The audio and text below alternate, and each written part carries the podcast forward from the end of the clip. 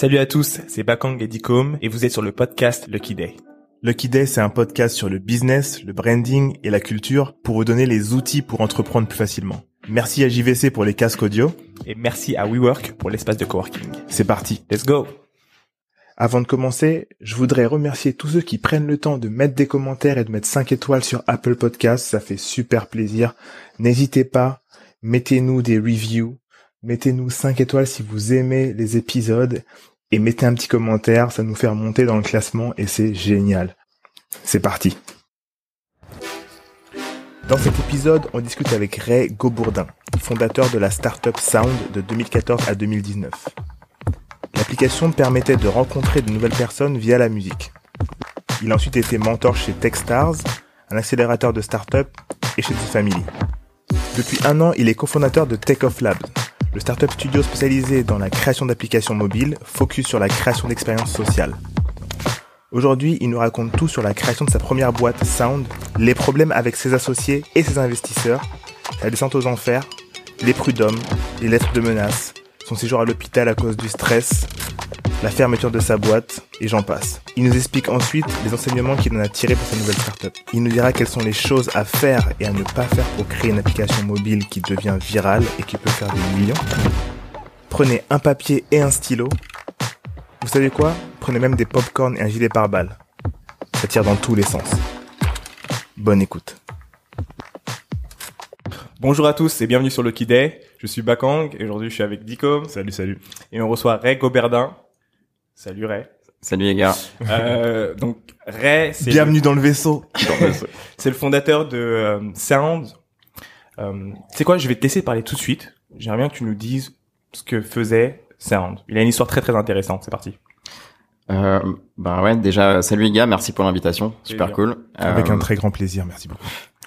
Et euh, ah ouais, donc j'ai, je suis plus vraiment le fondateur de Sound. J'étais le fondateur de Sound jusqu'à euh, c'était quoi juillet 2018 je crois. Enfin milieu d'année dernière un truc comme ça. Okay. non juillet 2019 pardon. Et euh, mais en gros Sand c'était quoi? C'était un réseau social musical euh, un peu comme un MySpace euh, genre euh, à l'époque. Et en gros on connectait les gens euh, via affinité musicale. Genre si t'aimes bien Drake on va te présenter d'autres gens qui aiment bien Drake tu vois. Et puis les connexions se font. Ça c'était un truc de dating enfin ça aurait pu être ça, il y a des gens qui l'utilisaient de manière détournée pour du dating mais c'est pas enfin tu vois c'est comme sur Insta tu vois. Ouais ok, okay. je veux dire qu'Insta c'est une app de dating aussi tu vois. Ok ouais et donc voilà ce que je faisais, tu vois, j'ai fait ça de 2014 à 2000. Ça représentait quoi en termes de chiffres 19. Je veux dire juste euh, de de d'écoute, euh, d'études. Ah d'écoute, c'était non mais c'était beaucoup en vrai. Genre au, au, max du max, tu vois, je pense qu'on a dû faire euh, on a dû faire des mois genre à 1 ou 2 millions euh, d'utilisateurs actifs par mois. Hmm. Euh, ce qui était pas mal parce qu'au final, tu vois, on a fait plus de, je sais pas, quasi 20 millions de téléchargements. On était genre la deuxième app de musique genre à Taïwan, première en Grèce. dans pas mal de pays comme ça, on était assez haut. Euh, et tout ça, on l'a fait de manière organique, c'est-à-dire que tu vois, genre, on n'a jamais dépensé euh, d'oseille en marketing. C'est-à-dire, on n'a jamais acheté des ads sur Insta, Facebook. Tu vois, genre, ce qu'on l'a fait, c'était vraiment des tests parce que des invests nous demandaient, ok, ben si tu mets de l'argent, qu'est-ce qui se passe, tu vois? Hmm. Mais sinon, on le faisait pas parce qu'on n'avait pas d'oseille. Donc, attends, euh, donc naturellement, comment vous avez Qu'est-ce que vous avez compris et comment est-ce que vous jaugiez un peu pour faire en sorte que euh, ça fonctionne comme ça sans dépenser d'argent? Ça, c'est une question un peu compliquée, mais en gros, bah déjà le truc de base que j'avais compris c'est que les gens ils voulaient partager du son avec euh, leurs potes quoi. Ouais. bon ça on, on imagine qu'on le sait tous sur je voyais les gens le faire en fait sur Insta parce que leurs potes étaient sur Insta. Donc on a fait un outil hyper simple qui te permettait de partager du son sur Insta. À hmm. l'époque où tu pouvais pas mettre du son sur Insta. Euh, moi je me rappelle. c'est combien Attends, juste pour dire, je vais te couper Nico, hmm. mais euh, euh, c'est comme ça que j'ai commencé à utiliser. C'est que vous étiez les premiers qui permettaient de mettre, je crois, la photo, mettre le son sur Insta, et du coup tout le monde me demandait, mais attends, comment t'as fait pour mettre le son sur Insta et tout? Et c'était où Exact, ouais. C'était en gros la, la, première fonctionnalité de l'app, elle te permettait de faire un petit extrait musical avec la pochette de l'album que tu partageais ensuite sur le réseau. Ah mais c'est ce que fait Spotify là. Euh, ouais, sur les stories, mais il n'y a pas le son. Parce que les problèmes de droit, euh, tous ces trucs. Tu vois. Mm, mm. Donc en gros, aujourd'hui encore, si tu veux poster du son sur euh, ton profil Insta, tu peux pas. Enfin, tu peux, en fait, tu peux poster du son en story. Mais juste directement via Instagram. Via Instagram. Mais sinon, tu fais comme moi, euh, t'es obligé d'aller sur une autre app, euh, enregistrer un truc euh, barbare là. Bah en fait, ouais, depuis qu'il y a plus de sens, il y a plus vraiment de solution, mais mais en gros, voilà, on te permettait de partager du son euh, et uniquement le son, tu vois. Pas genre une, le son avec euh, tes photos et tes vidéos de vacances, qui est très différent. Ça, c'est de la synchro. C'est ce que fait Insta maintenant avec euh, leur deal de synchro pour les stories, tu vois. Ouais, tu peux toujours pas le faire vraiment sur euh, le profil, enfin bref, c'est compliqué euh, tous les trucs de licensing. Mais en gros, voilà, donc on avait commencé par cette euh, petite fonctionnalité, puis on a voulu voir plus gros et on a appelé donc le produit Sounds. Et l'idée c'était de connecter le monde un peu grâce à la musique, parce que la musique au final c'est la forme d'art la plus universelle possible, tu vois. Mm. Tout le monde écoute du son, on n'écoute pas tous la même chose, mais on mm. écoute tous du son, tu vois. Et la plus partagée, j'ai l'impression. Euh, je pense aussi, ouais, parce que c'est c'est hmm. hyper populaire, tu vois. Genre, euh, c'est pas élitiste comme euh, ça peut être euh, genre euh, l'art vraiment genre peinture, peinture, tout ça, tu vois, architecture, tous des trucs comme ça. Donc on a commencé ça en 2014, on a levé un peu d'argent. Donc j'ai 2014-2019, en gros, j'ai levé 2 millions. Ça paraît beaucoup comme ça, mais c'était hyper dur. C'était en France euh, au début en France, ouais. Ok. Euh, c'était en cinq tranches, donc c'était pas genre une grosse levée de 2 millions, tu vois. C'était euh, plein de levées galères. De... C'est en tout et pour tout. En, voilà, en plusieurs tranches. Et euh, la moitié avec des gens bien, l'autre moitié avec des gens moins bien. Ok. tant, tant, on va parler après. On va parler après. Mais euh, donc voilà, tu vois, au max de l'équipe, on devait être genre 12 ou 13, un truc comme ça, tu vois, mais que tech et produits, tu vois, genre euh, c'était que des devs et des designers et c'est tout. Euh, pas de marketing parce qu'on n'avait pas d'oseille. Donc on a quand même réussi à générer ouais, quasi 20 millions de téléchargements. On a fait plus de 5 millions de chiffre d'affaires. 5 millions d'euros de chiffre d'affaires Ouais, okay. plus que ça même. Ah, c'est beau, il, y a, y a, plein d'apps qui font jamais de chiffre d'affaires. Ouais, bien sûr. Ça, faut comparer. Après nous, on a commencé à faire d'oseille parce qu'on n'avait pas d'oseille. mais mais comment tu faisais En fait, c'était une application payante, du coup? Euh, L'appli, l'appli était gratos et puis on était à je pense quasi les premiers en France et dans les apps social consumer à faire de l'argent, tu vois. Ce qui était pas sexy, tu vois. Ouais, voilà, t'avais des abonnements dans l'app, quoi. Mm. Et euh, c'était pas sexy, mais euh, quand t'as pas le choix, t'as pas le choix, tu vois. Ouais, euh, tu dois payer les gens, enfin, tu vois, du coup. mais, mais tu faisais comment? Du coup, tu, tu, tu mets en place un truc de freemium parce que tu veux, tu, dois payer les gens. Mais c'était pas une, tu disais pas, ah ouais, mes investisseurs, ils, ils veulent voir un business model à un moment quand même. Ben les ceux qui ont pas compris à quel jeu tu joues, ouais, clairement, eux ils, ils, te pètent les couilles, tu vois. Et alors qu'en fait c'est trop tôt, c'est pas le moment, etc. Hmm. Mais après quand tu as ta boîte, elle va mourir. Que à l'époque en fait c'était bref, il nous a une sale histoire avec un mec qui s'est barré, qui s'est fait un prud'homme, etc. Qui était un associé. Ça a bloqué euh, la boîte, les levées de fonds parce que forcément les investisseurs veulent pas mettre de l'argent. quand il y a une cap table qui part en vrille. Et du coup, là, Fayou a commencé à faire de l'argent, tu vois, parce que sinon, elle allait mourir. Et donc, mm. on a commencé à faire de l'argent comme ça. On s'est dit, OK, on a regardé d'autres apps qui faisaient de l'argent, comment elles faisaient. Et on a fait pareil, tu vois, j'ai rencontré les mecs, ils m'ont dit, OK, ben, tu fais ça comme ça, tel pricing, euh, telle période, etc. Mm-hmm. Et on a commencé à faire ça. Et puis, on était assez surpris nous-mêmes, déjà, que les gens étaient prêts à payer. Mm. Je me souviens à l'époque, euh, et ce qui est marrant, tu vois, mon équipe, c'était la première à penser que les gens ne paieraient pas. Je sais pas. C'est un peu mm. triste, tu vois, parce que tu dis, mais si, ils vont payer, tu vois, bien sûr. Il dit, mais ils paieront jamais. Et du coup, le pari, c'était, euh, tu on avait fait un abonnement à, la semaine, au mois, je crois, euh, six mois, un an. Et, les, et un an, c'était genre 200 balles, tu vois, un truc comme ça. Et les gens, ils disaient, mais jamais, mais, mais Dave, ils voulaient pas, tu vois. Et j'ai dit, mais si, teste-le, tu vois. Et euh, il disait, mais jamais il paye. Et je lui dis, ben, s'il y a au moins un mec qui paye, on se fait un bête de resto, tu vois. C'était le septime à côté euh, des bureaux à l'époque. Le premier jour, il y en a deux qui ont payé. et tu vois, après, bien sûr, les gens, ils prenaient le truc euh, au mois, tu vois. Ouais. Du coup, on s'est fait ce bête de resto. Et puis, en plus, tu te sens con, tu vois. Parce qu'à l'époque, tu pouvais payer un truc dans l'app, mais c'était pas un abonnement. C'était 5 euros une fois, tu vois. Et je m'étais dit, je vais le mettre, je vais le mettre suffisamment cher. Comme ça, euh, en gros, je leur disais, soit, si, ok, tu veux enlever le, le filigrane à le watermark qui te disait, ben, ça, ça a été fait avec Sans. Ouais. Euh, soit tu payes 5 balles, soit t'invites 5 potes. Et en vrai, à l'époque, j'étais même pas capable de savoir si t'avais invité 5 potes ou pas, donc je débloquais pas, tu vois. Ah ouais. Et, euh, et du coup, euh, tu vois, le mec payait 5 euros tous les jours en une fois et c'était débloqué à vie, tu vois. Mm, mm. Et en fait, euh, tous les jours, on faisait, je sais pas, 200 balles comme ça. Et après, quand on a commencé à mettre ça en abonnement et en rajoutant des fonctionnalités, et c'est là que tu vois qu'en fait, euh, le, tu as ton chiffre d'affaires, il commence à cumuler, à mmh, augmenter hyper vite. Et là, tu te sens grave compte. Tu te dis, mais qu'est-ce que j'aurais dû faire ça avant ah ouais, tu dis, j'ai perdu deux ans de de thunes, quoi. Putain, c'est ouf. Et donc ça, c'est une erreur que tu feras plus ou tu. Ah mais jamais d'avis, je referai ça. Okay. Tu sais que tu dois te faire payer euh, direct. Bah en fait, les gens ont du mal à comprendre que si tu, tu en fait, on taffe, tu vois. Il y a mm. des gens qui investissent de la thune, toi t'investis ton temps, euh, de la thune aussi. Mm. Ton travail, il a de la valeur, tu vois. C'est normal que les gens ils payent pour, tu vois. des millions de gens l'utilisent, ton truc tous les jours.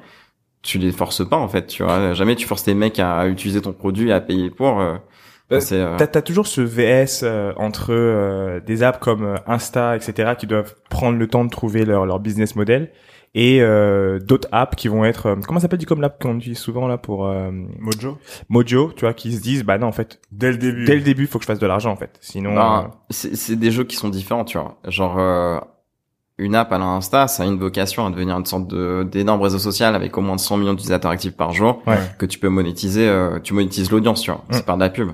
At scale, il te faut pas si tu rajoutes des trucs payants au début, ça va créer de la friction. Ouais. Mais bon, en vrai, ces histoires-là, tu vois, c'est des gens se font beaucoup mindfuck par du storytelling en mode ouais, je vais être le prochain Snap et du coup, faut pas, faut pas, faut pas gagner de l'argent. Alors qu'en vrai, mec, tu fais un business, genre, les deux, hein, t'es pas, t'es pas en train de faire, tu peux carrément faire les deux. Une association, tu vois. Et euh, et après, Mojo, c'est différent. Je les connais bien. Et d'ailleurs, il était venu me voir au début pour savoir comment nous, on avait grossi grâce à ce watermark, tu vois. Okay. Et euh, combien fallait faire payer, etc. Et du coup, eux, c'est un autre jeu. C'est une, c'est une app utilitaire, tu vois. C'est pas une plateforme euh, qui connecte des gens. Ouais, c'est vrai. C'est une app utilitaire, une sorte de soft à la...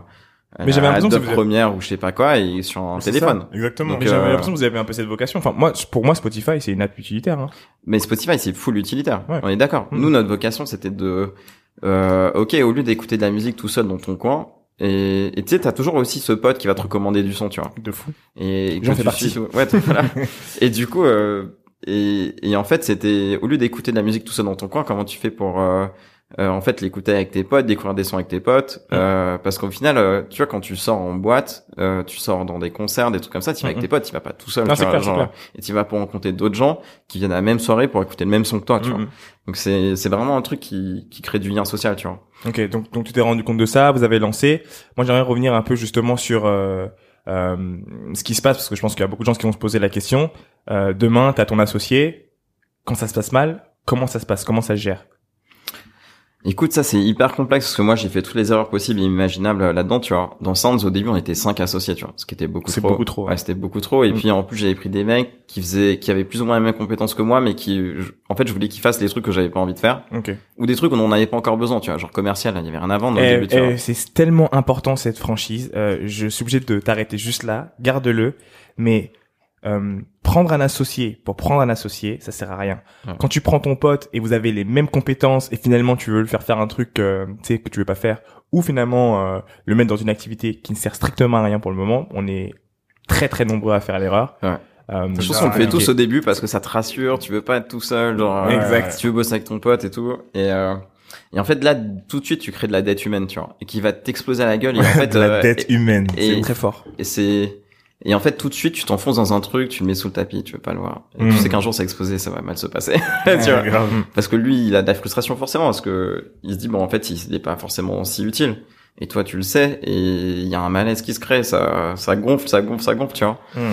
Et, euh, et en même temps, c'est ta faute, c'est toi qui lui as demandé de venir. Ouais, ouais, Tu peux, en vrai, c'est, c'est moi, c'était ma faute à moi, tu vois. C'est moi qui ai créé l'équipe, donc. Euh, c'était quoi les différents problèmes que vous aviez du coup?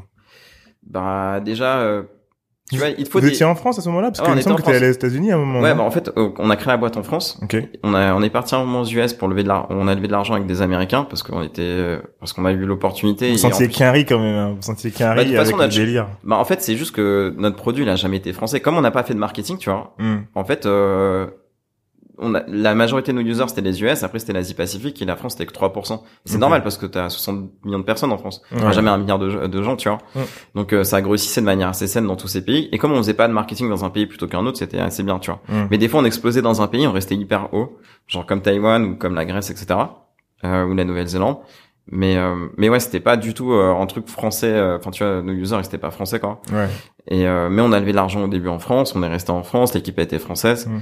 et puis un jour on a eu l'opportunité d'aller aux US on a rencontré mais qui sont aussi des investisseurs actuels un fonds qui s'appelle NFX ça on va on va on va en revenir après, sur, après. sur le... vous... mais juste pour rester sur juste l'associé pour qu'on comprenne un peu ouais attends une seconde vous aviez des frustrations euh, en étant une boîte euh, française, vous étiez resté en France. Est-ce que vous étiez dit, non, faut qu'on faut qu'on bouge direct ou pas du tout?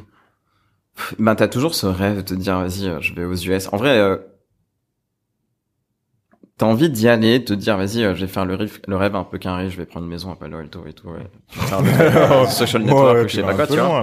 Mais c'est c'est le jeu auquel t'es supposé jouer. Et en fait, t'as ce truc aussi où, en fait, c'est quand tu joues à un jeu où tu dois être le prochain Snap ou le prochain Insta, mm. bah en fait tu regardes, il y a genre 10 gagnants, ces 10 gagnants comme ils ont fait, ils ont tous levé de l'argent avec des mecs qui étaient à Palo Alto et ils sont tous bossés là-bas parce que les mecs ils veulent que ça à moins d'une heure de voiture.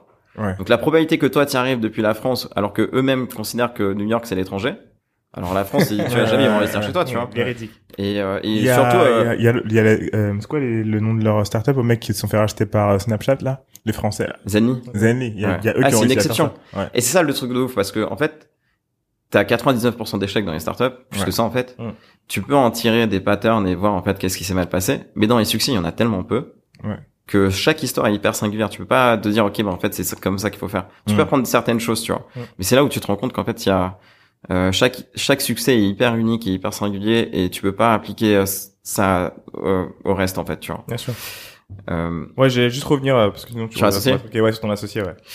Euh, ben écoute, euh, bon, donc on était cinq. Euh, un an après qu'on ait levé de la, non juste après qu'on ait levé de la thune, je crois, c'est parti un peu en vrille parce que des- en fait il te faut des mecs avec un mindset de founder aussi, tu vois. Hmm. Si le mec il te dit euh, vas-y ben je me casse et c'est comme ça euh, parce que j'ai pas envie de venir aujourd'hui ou parce que je pars en week-end pour voir une meuf. En fait, euh... ouais, je dis les vrais trucs. je dis les vrais trucs. C'est quoi pour toi, c'est quoi euh, pour, toi la définition d'un founder? Parce que je pense qu'on a tous ici des, défini- des définitions différentes. Qu'est-ce que c'est pour toi un, un- un founder? Un, un fondateur. Que qu'est-ce que c'était à l'époque et qu'est-ce que c'est maintenant? Alors, j'ai pas vraiment de définition d'un founder, mais c'est certainement pas un mec qui qui se dit ben vas-y, comme moi je suis founder, ben je peux faire des choses alors qu'en fait je demande à mes, mes employés de s'appliquer d'autres règles, tu vois. Ok. Peut-être tu dois être le mec qui doit montrer exemple. Bien tu sûr. vois genre les mecs tu leur dis eh ben si tu viens pas faut faut prévenir et toi tu dis ben moi j'ai pas besoin de prévenir parce que je suis founder. Ouais, ouais, ouais, Et en ouais. plus moi je sais pourquoi t'es pas venu genre euh, enfin tu vois c'est pas- enfin non. C'est pas cool, tu vois. En fait, tu vois, tu fais ce que tu veux dans ta vie privée tant que ça implique pas, euh, ça impacte a- pas Il y a négativement des la, comptes à la rendre de toute façon. Il faut que tu et en plus, il y a des comptes. à rendre. Ouais. Tu vois, quand une fois que t'as levé de l'oseille, même t'as des associés, déjà t'as ça, pas levé ouais. d'oseille, ben Ouais. tu rends tes comptes euh, à tes associés, tu vois. Ouais. Et c'est normal, tu vois, mais les mecs sont jamais là, qui sont toujours en retard, tu dois repasser derrière eux. Mm. Et en fait, euh, enfin, ouais, ça c'est compliqué. Et en fait, euh, le founder, c'est aussi le mec qui va pas te dire, vas-y, euh, juste licencie-moi parce que c'est trop de pression, j'ai envie d'avoir le chômage, tu vois. Tu vois, genre, dit ça ah, moi j'ai des, j'ai des co-founders comme ça, tu vois. Et en fait, euh, et ouais, il y a des mecs qui te disent, euh, genre, euh, bah, tu vois, il y a des gens, ils sont plus confortables dans des jobs, genre 9 to 5, et c'est Mm. tout, tu vois, c'est carré, ils rentrent chez eux, c'est chez eux. Hmm. Donc, en fait, euh, mec, euh, C'est carré. voilà, mais en fait, ça se passe pas comme ça, tu vois. Ouais. Euh, des menaces, t'en reçois H24, en fait, quand t'es une startup, tu vois. Ah, c'est clair. Et, euh, donc, euh, après, je peux comprendre, tu vois, c'est pas forcément mieux ou moins bien, c'est juste une vie différente, et j'ai envie, je peux comprendre que t'as envie de Mm. ce genre de vie, tu vois. En plus, t'a- Et- t'apprends. C'est-à-dire que être euh, monter une boîte, c'est une expérience. Ouais. Et ça se trouve, tu te rends compte cette expérience te parle pas forcément et tu te dis, Voilà. bon, ok, je retourne sur un 9 to 5. Ouais, bien sûr. Et ça, c'est, tu vois, genre, il y a, il y a un associé qui s'est barré. Il m'a dit, écoute, euh, euh, moi, je veux me barrer parce que euh, pour X raisons. Le mec a été hyper fair, tu vois. Il m'a dit, voilà, je veux me barrer pour ça et ça et ça.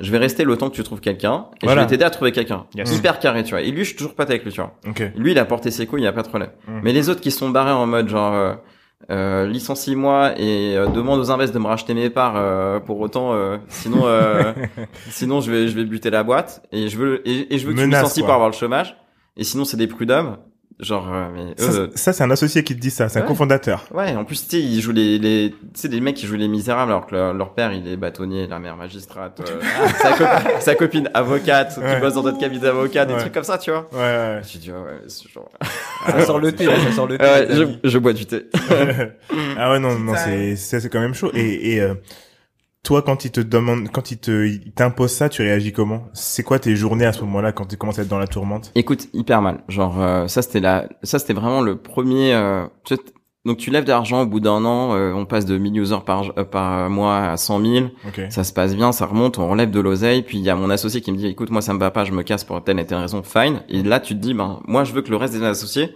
on soit tous hyper solidaires parce que c'est un moment qui est hyper dur Bien et sûr. euh, quand t'as quelqu'un qui se casse. Et quand t'as un mec qui est pas reliable et qui te fait ça Hmm.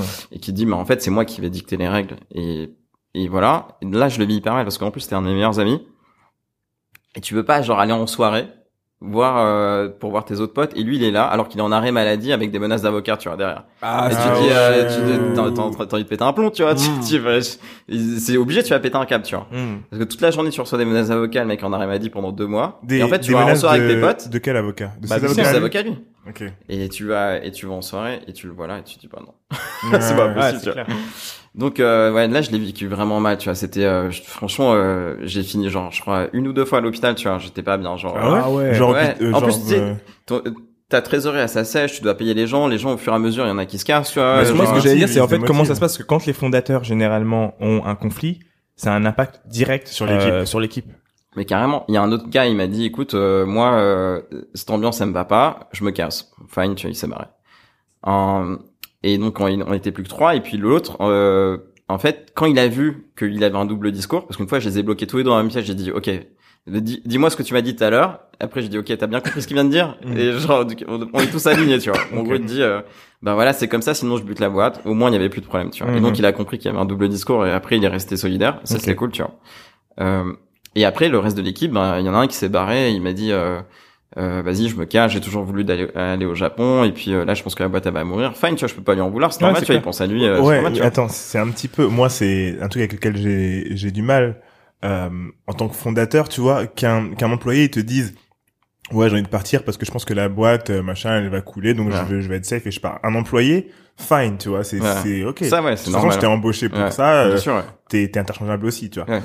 Mais qu'un fondateur se dise je pense que la boîte elle va couler, je me barre, je vous laisse dans la merde. Ah ouais, non mais non mais c'est sûr ça fait, ça fait pas du bien, tu vois. Ouais, essaye de sauver un peu les meubles au moins, tu vois ce que je veux dire. Mais c'est pour ça tu as le mindset de founder, il est très différent, tu vois. Mm. Genre euh, t'es pas en mode genre euh, ah mais sinon c'est pas grave j'ai le chômage tu vois mm. en fait, moi j'ai jamais compté sur le chômage de ma vie je veux mm. pas de chômage je, je, suis pas là pour ça tu vois mais mais pour euh, ceux qui nous écoutent c'est quand même c'est c'est un, bon truc un safety net ouais non c'est un, safety net, à ne pas négliger c'est un safety net à pas négliger je suis d'accord tu vois mais c'est pas pour en mode genre pour aller au Burning Man après tu vois ouais, ouais non mais oui, grave, grave. je dis ça hein, mais mais mais mais euh, et du coup comment comment est-ce que tu gères? Parce que comment est-ce que tu déjà d'une j'ai une question à te poser c'est euh, euh, moi, la première chose que je me dis, c'est qu'est-ce, quels sont les faits que tu as à te reprocher? C'est-à-dire, qu'est-ce que tu as mal fait et qu'est-ce que tu changerais?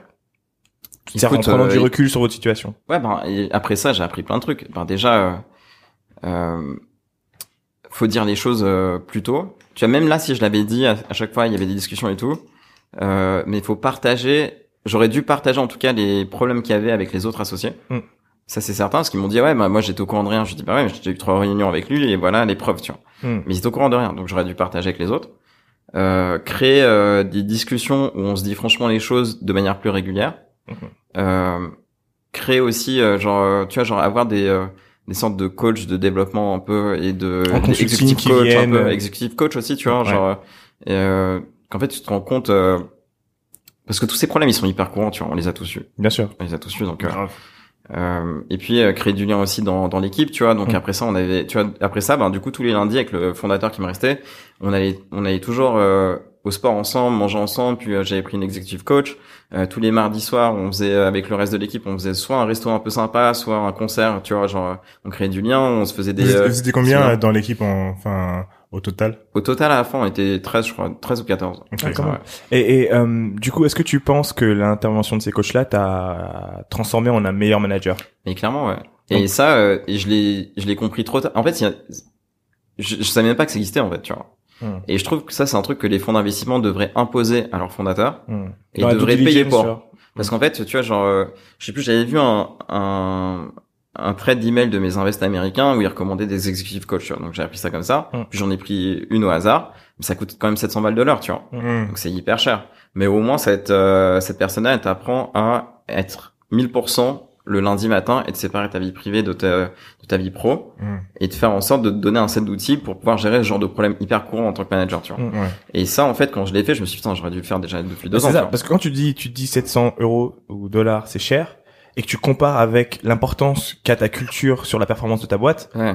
finalement le ratio. Euh... non, c'est hyper rentable en fait. C'est hyper rentable. Et mais en tant que founder, tu te dis bon, c'est quand même une dépense. Est-ce que j'ai, est-ce que c'est légitime, tu vois genre. Mm. Alors qu'en fait, du coup, moi, je l'avais payé pour moi, pour mon associé restant, puis pour un autre mec, parce que je trouvais ça hyper utile. Euh, mais j'aurais dû clairement le faire euh, beaucoup plus tôt. Nous aussi, on s'est dit la même chose.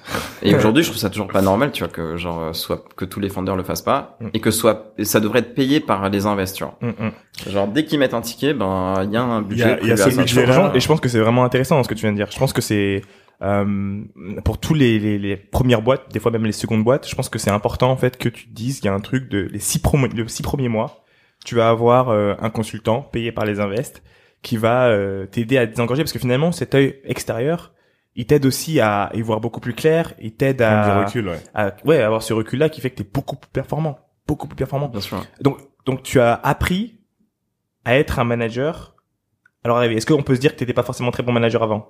Ben, bien sûr, ouais. Parce que mm. déjà, je l'avais jamais été. Mm. J'ai jamais rien appris pour. Ouais. Ouais. Tu sais, c'est, on dit toujours, tu vois, managing people is easy, except the people part. c'est genre, et puis c'est tous les, c'est tout, tu vois, les relations humaines en général, il y a toujours des problèmes de communication, des non-dits, des trucs, tu vois. Ouais. Et, euh... et avant, tu travaillais où avant? Est-ce que, est-ce que t'as eu un job qui t'a, dans lequel tu devais manager des gens?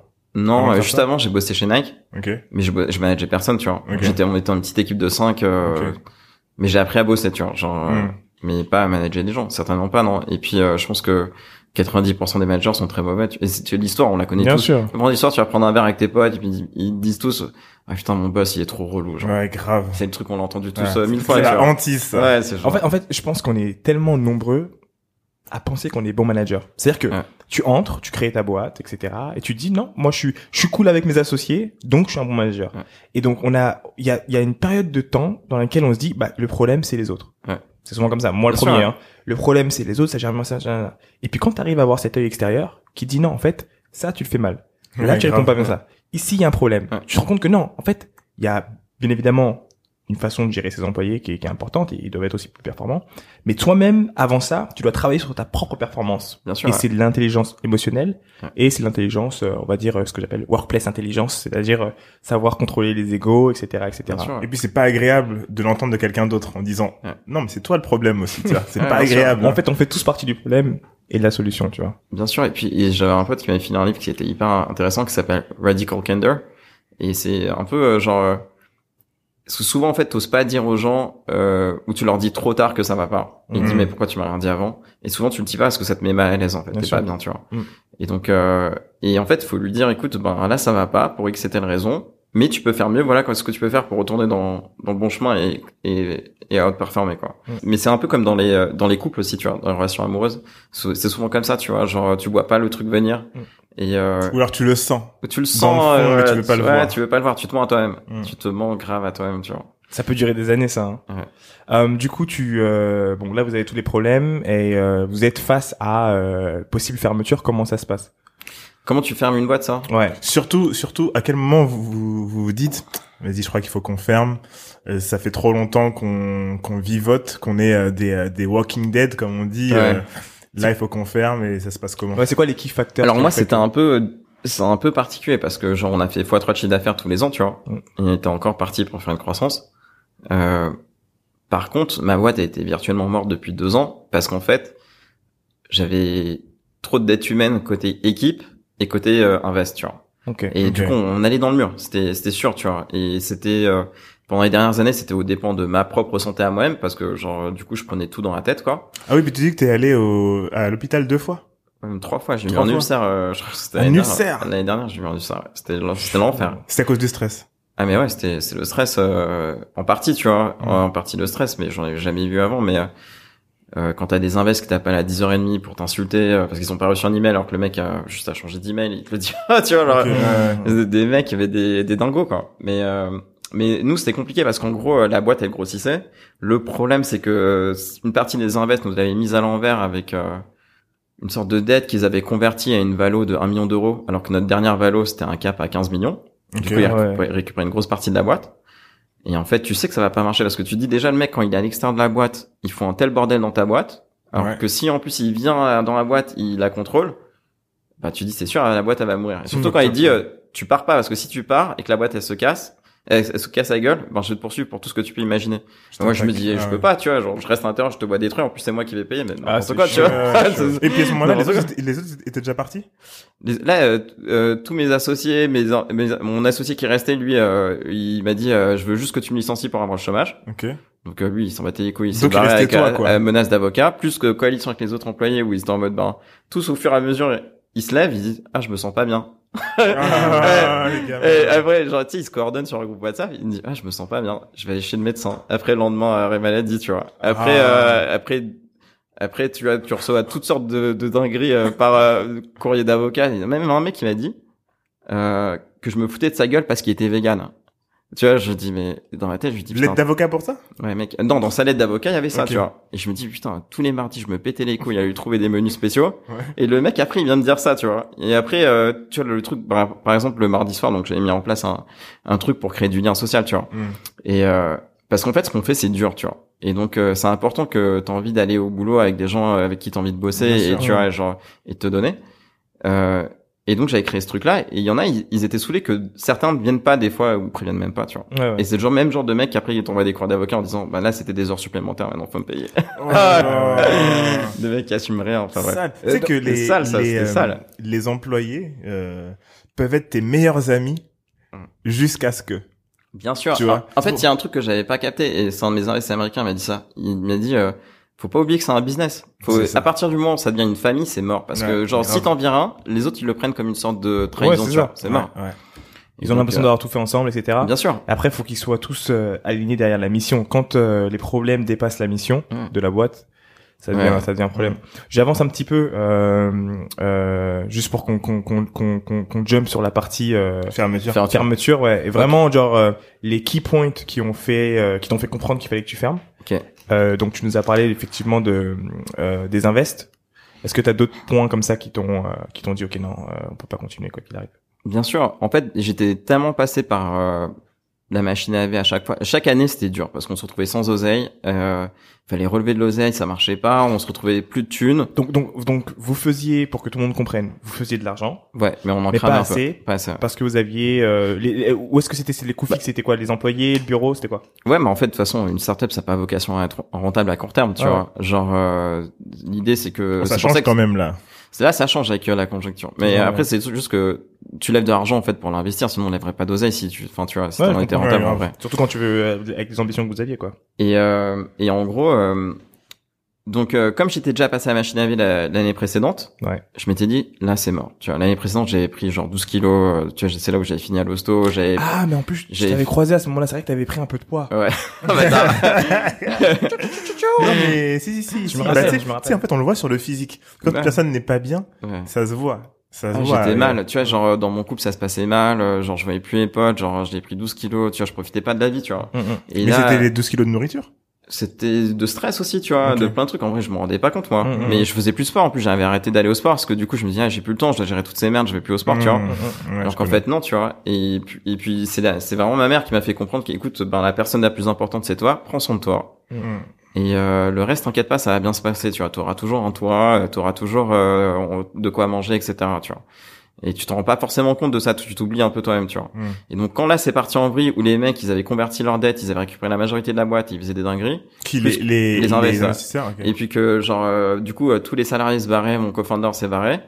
Euh, en fait, j'ai passé trois mois à essayer de rendre la boîte rentable que j'ai fait, tu vois. Seul. Seul. En fait, pendant, je me suis tapé 7 prud'hommes, inspection du travail, médecine du travail, contrôle fiscal, procès de 18 invest. Tout seul. Quoi? Avec, il restait combien d'employés? Parce qu'il faut tout dire. Tout seul, j'étais tout seul. Attends, attends, attends, attends, attends, attends, J'étais tout seul. Attends, attends, attends, attends, attends. On va, on va répéter. Répétons, répétons. Tu t'es tapé quoi? 7 prud'hommes. 7 prud'hommes, ok. De, de 7 employés? Euh, ouais, alors il y en a eu, il y en a qui ont réassigné, mais ils ont perdu après, enfin, etc., donc, tu vois. 7 prud'hommes après? Euh, inspection du travail, ok, médecine du travail, ok, contrôle fiscal, ok, procès de 18 invest. De 18 investisseurs. Ouais, mais les, les, la partie relou là. Ok. okay. Euh. Ils étaient 18 goddamn. Ouais, c'était 18. Ouais, c'était une sorte de. Ouais, c'était dingo alors. Ça en combien de temps? En tout, vous avez combien d'investissements En, quelques mois. Euh, en tout, il y en avait 34, je crois. Ah, ah ouais, c'est beaucoup. Ouais, en fait, t'avais une partie où c'était beaucoup, tu vois, parce que c'était une sorte de, je sais pas comment. De fonds, d'association, ah, oui, ouais, je vois, tu vois.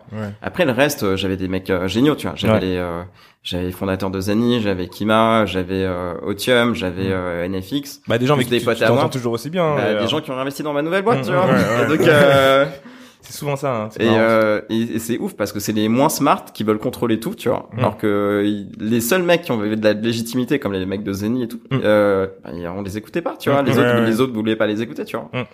Donc, euh, enfin bref. Quand tu euh, prends ça en pleine tête pour, euh, sur sur sur très peu de mois, c'est compliqué euh, mentalement à gérer. Écoute, en fait, pendant deux semaines, j'ai pleuré, tu vois. Je me suis dit, c'est injuste, tu vois. Genre j'ai tout donné pour ces gens, j'ai fait tellement de sacrifices que ce soit même pour les 18 invests, tu vois, ils se rendaient pas compte mais il y, en a plein que j'aimais pas, mais il y en a plein que j'aimais bien aussi, tu vois. Mm. Et en fait, quand tu te dis euh, au fur et à mesure des années, c'était en mode ouais, maintenant je le fais en fait euh, euh, pour cet invest. Après c'était en mode en fait je le faisais déjà plus pour moi, tu vois. Je continuais déjà plus pour moi. Je fais en fait non, genre faut que j'aille au bout parce que cet invest il a cru en moi. Après il faut que j'aille au bout parce que cet employé il a cru en moi. Mais quand cet employé cet invest il, il te met la mettre à l'envers, et que tu les appelles et tu leur dis mais pourquoi t'as fait ça et les mecs ils bégayent bah tu dis bah en fait je, je m'en bats les couilles maintenant. Ouais, grave, je le ouais. fais ni plus pour eux ni pour ni pour moi. Donc moi j'ai plus d'affect, je me casse, tu vois. Ouais. Mm. Et pendant ces trois mois, je me suis tapé tout ça. Au début, tu pleures un peu, tu te dis ouais c'est chaud. Mais ma, Mais- mais ma mère en fait elle, a été hyper supportive. Mon petit frère a été hyper supportive aussi, tu vois. Ils m'ont vachement soutenu. Et après tu dis en fait la loi elle est pas si mal faite. J'ai rien fait de mal. Et donc j'y vais, tu vois. Et en fait, à- au fur et à mesure que tu gagnes les trucs un par un, ça te donne de la force et tu dis vas-y encore. Mm. Genre, Mais tu gagnais encore. quoi Bah, Bah, en fait, tu te rendais compte, bah, les prud'hommes, genre, inspection du travail, il y avait rien. Genre, ils m'ont demandé de mettre une étiquette, je sais pas où, médecine du travail, il y avait rien. Chaque fois, je leur disais, mais en fait, comment ça se fait que vous venez? Ils me disaient, ouais, par hasard. Après, en fait, je vois les lettres Mais des salariés, appelé, tu bien vois. sûr. Mais en fait, c'était ridicule, les trucs. Enfin, bref. Donc, il y avait rien, il y avait rien. Mais c'est juste qu'ils disent peut-être, je sais pas, tu vois, plus on lui remet, plus il va lâcher, tu vois. Ouais. Mm. Et pareil, donc euh, donc euh, les prud'hommes en fait, faut se rendre compte qu'en fait il y a trop ce fantasme des prud'hommes en mode genre attention, je vais te faire des prud'hommes, tu vois. Ouais. En fait, mec, si t'as rien fait de mal, t'as rien fait de mal, genre c'est pas grave, tu vois. Mm. Les gens ils veulent se barrer, laisser se barrer, trouver Ouais. quelqu'un d'autre, tu vois. Et euh, ils croient tout. Et en fait, surtout, moi, je me suis dit, c'est hors de question. Je perds ni du temps à lire toutes les conneries. Ouais. Je perds pas de temps à faire des faux trucs, à monter des dossiers comme eux. J'en ai rien à faire. Je prends pas des avocats. Mm. J'en ai rien à faire. J'ai rien fait de mal. Je veux juste au prud'homme et c'est tout, tu vois. Et j'explique le truc. Donc ça, les prud'hommes, rien à foutre. Inspection du travail, médecine du travail, pareil, il y avait rien. Mhm. Tu vois. Euh, et puis les, et puis les mecs voient combien les mecs étaient payés chez moi et comment ils étaient augmentés tous les ans. Ouais. Et Mhm. tous les avantages qu'ils avaient, les voyages Ouais. qu'on faisait, les trucs comme ça, ils disent mais attends, mais c'est quoi ces mecs? Ils Ouais, se rendent pas compte qu'ils ont jamais travaillé ailleurs ou ils se mais rendent pas bien compte. sûr, parce que tu vois, tu, vas à l'inspection du travail, médecine du travail, ces gens-là, ils ont 40, 50 piges, ils gagnent trois fois moins que mes devs, tu vois. Mm. Alors qu'ils ont 25 Ah ans. ouais, ouais, Et ils disent, mais attends, mais lui, êtes de ma gueule, sérieux, genre, euh, sérieux. Et genre, euh, donc ça, c'est passé. Contrôle fiscal, le mec, il arrive, mais vraiment, genre, le, le cliché, tu vois. Ok. Le mec tout chauve, avec sa petite, euh, petite banane et tout, euh, il arrive, il sort ses petites piles, ses petits stylos et tout. Et puis, je sais pas, il dit des trucs, il me dit, ah, je vous cache pas, le dernier, je l'ai mis en prison. Je dis, ok. Genre, En, Ouais. mode, en mode blague bizarre. Ouais, genre, le mec trop chelou et tout. Et il me dit, je comprends pas, les startups, ça marche bien normalement. Je dis, bah non, justement, Ça normalement, le, c'est, c'est 90% très risqué, quoi. très risqué. grave. Il me dit, ah non, mais je comprends pas, j'ai un pote, là, il a monté une startup, il va se verser euh, 800 000 euros de dividendes. Je dis, putain, il est fort, votre pote et tout, il fait quoi? Il me dit, lui, il est dans le porno. Je fais quoi? Ah, ça, ah ouais. et ça devant la- l'administratrice, euh, l'administratrice euh, du dossier, tu vois. Elle Ok. était trop choquée. Et à un moment, elle me dit, euh, vous avez compris ce qu'il vient de dire, là? Je dis, euh, moi, j'écoutais même pas, je Mm. m'en battais les couilles. Et elle me dit, euh, je dis non. Et il dit, euh, bah, en fait, il a déposé une créance de 5 millions d'euros qui correspondait à tout le chiffre d'affaires qu'on avait fait, tu vois, qui Mm. remet en cause. Et il dit, euh, ben, si la boîte, elle peut pas payer, c'est vous qui allez payer. Et moi, je dis, bah, de toute façon, j'ai rien, j'ai juste un chat, qu'est-ce que je vais payer? Genre, Ouais, j'ai ouais. que dalle, tu vois. Après, je lui dis, mais par contre, vous, vous nous donnez de l'argent, parce qu'il restait de la TVA à récupérer, tu vois. Il me dit, Mhm. ah, mais non, ça se passe pas comme ça. Et au final, on a fait les comptes, c'est fini, il nous doit 2000 euros, tu vois. Il a... Ok. Nos trucs servent à rien, tu vois. genre. Donc, euh, tu vois, tu gagnes tout ça, après, tu passes à autre chose. Et tu te rends compte qu'en fait, tu meurs pas, en fait. C'est pas Attends, grave. j'ai j'ai une question pour toi. Vas-y. Euh, quand euh, tu arrives à ce stade où ils disent bah voilà euh, si, si si la boîte ne paye pas c'est toi qui dois payer. Ouais. Euh, Est-ce que tu dois payer vraiment si la boîte ne paye pas et que et que t'as rien? Ah oui, mais comment tu vas payer, genre? euh, Ouais, t'as pas tu vois, d'argent. J'ai rien. Ouais. Genre, tu vois, j'ai pas revendu ma boîte, la boîte, je l'ai fermée. Donc si t'as rien, euh, tu payes rien.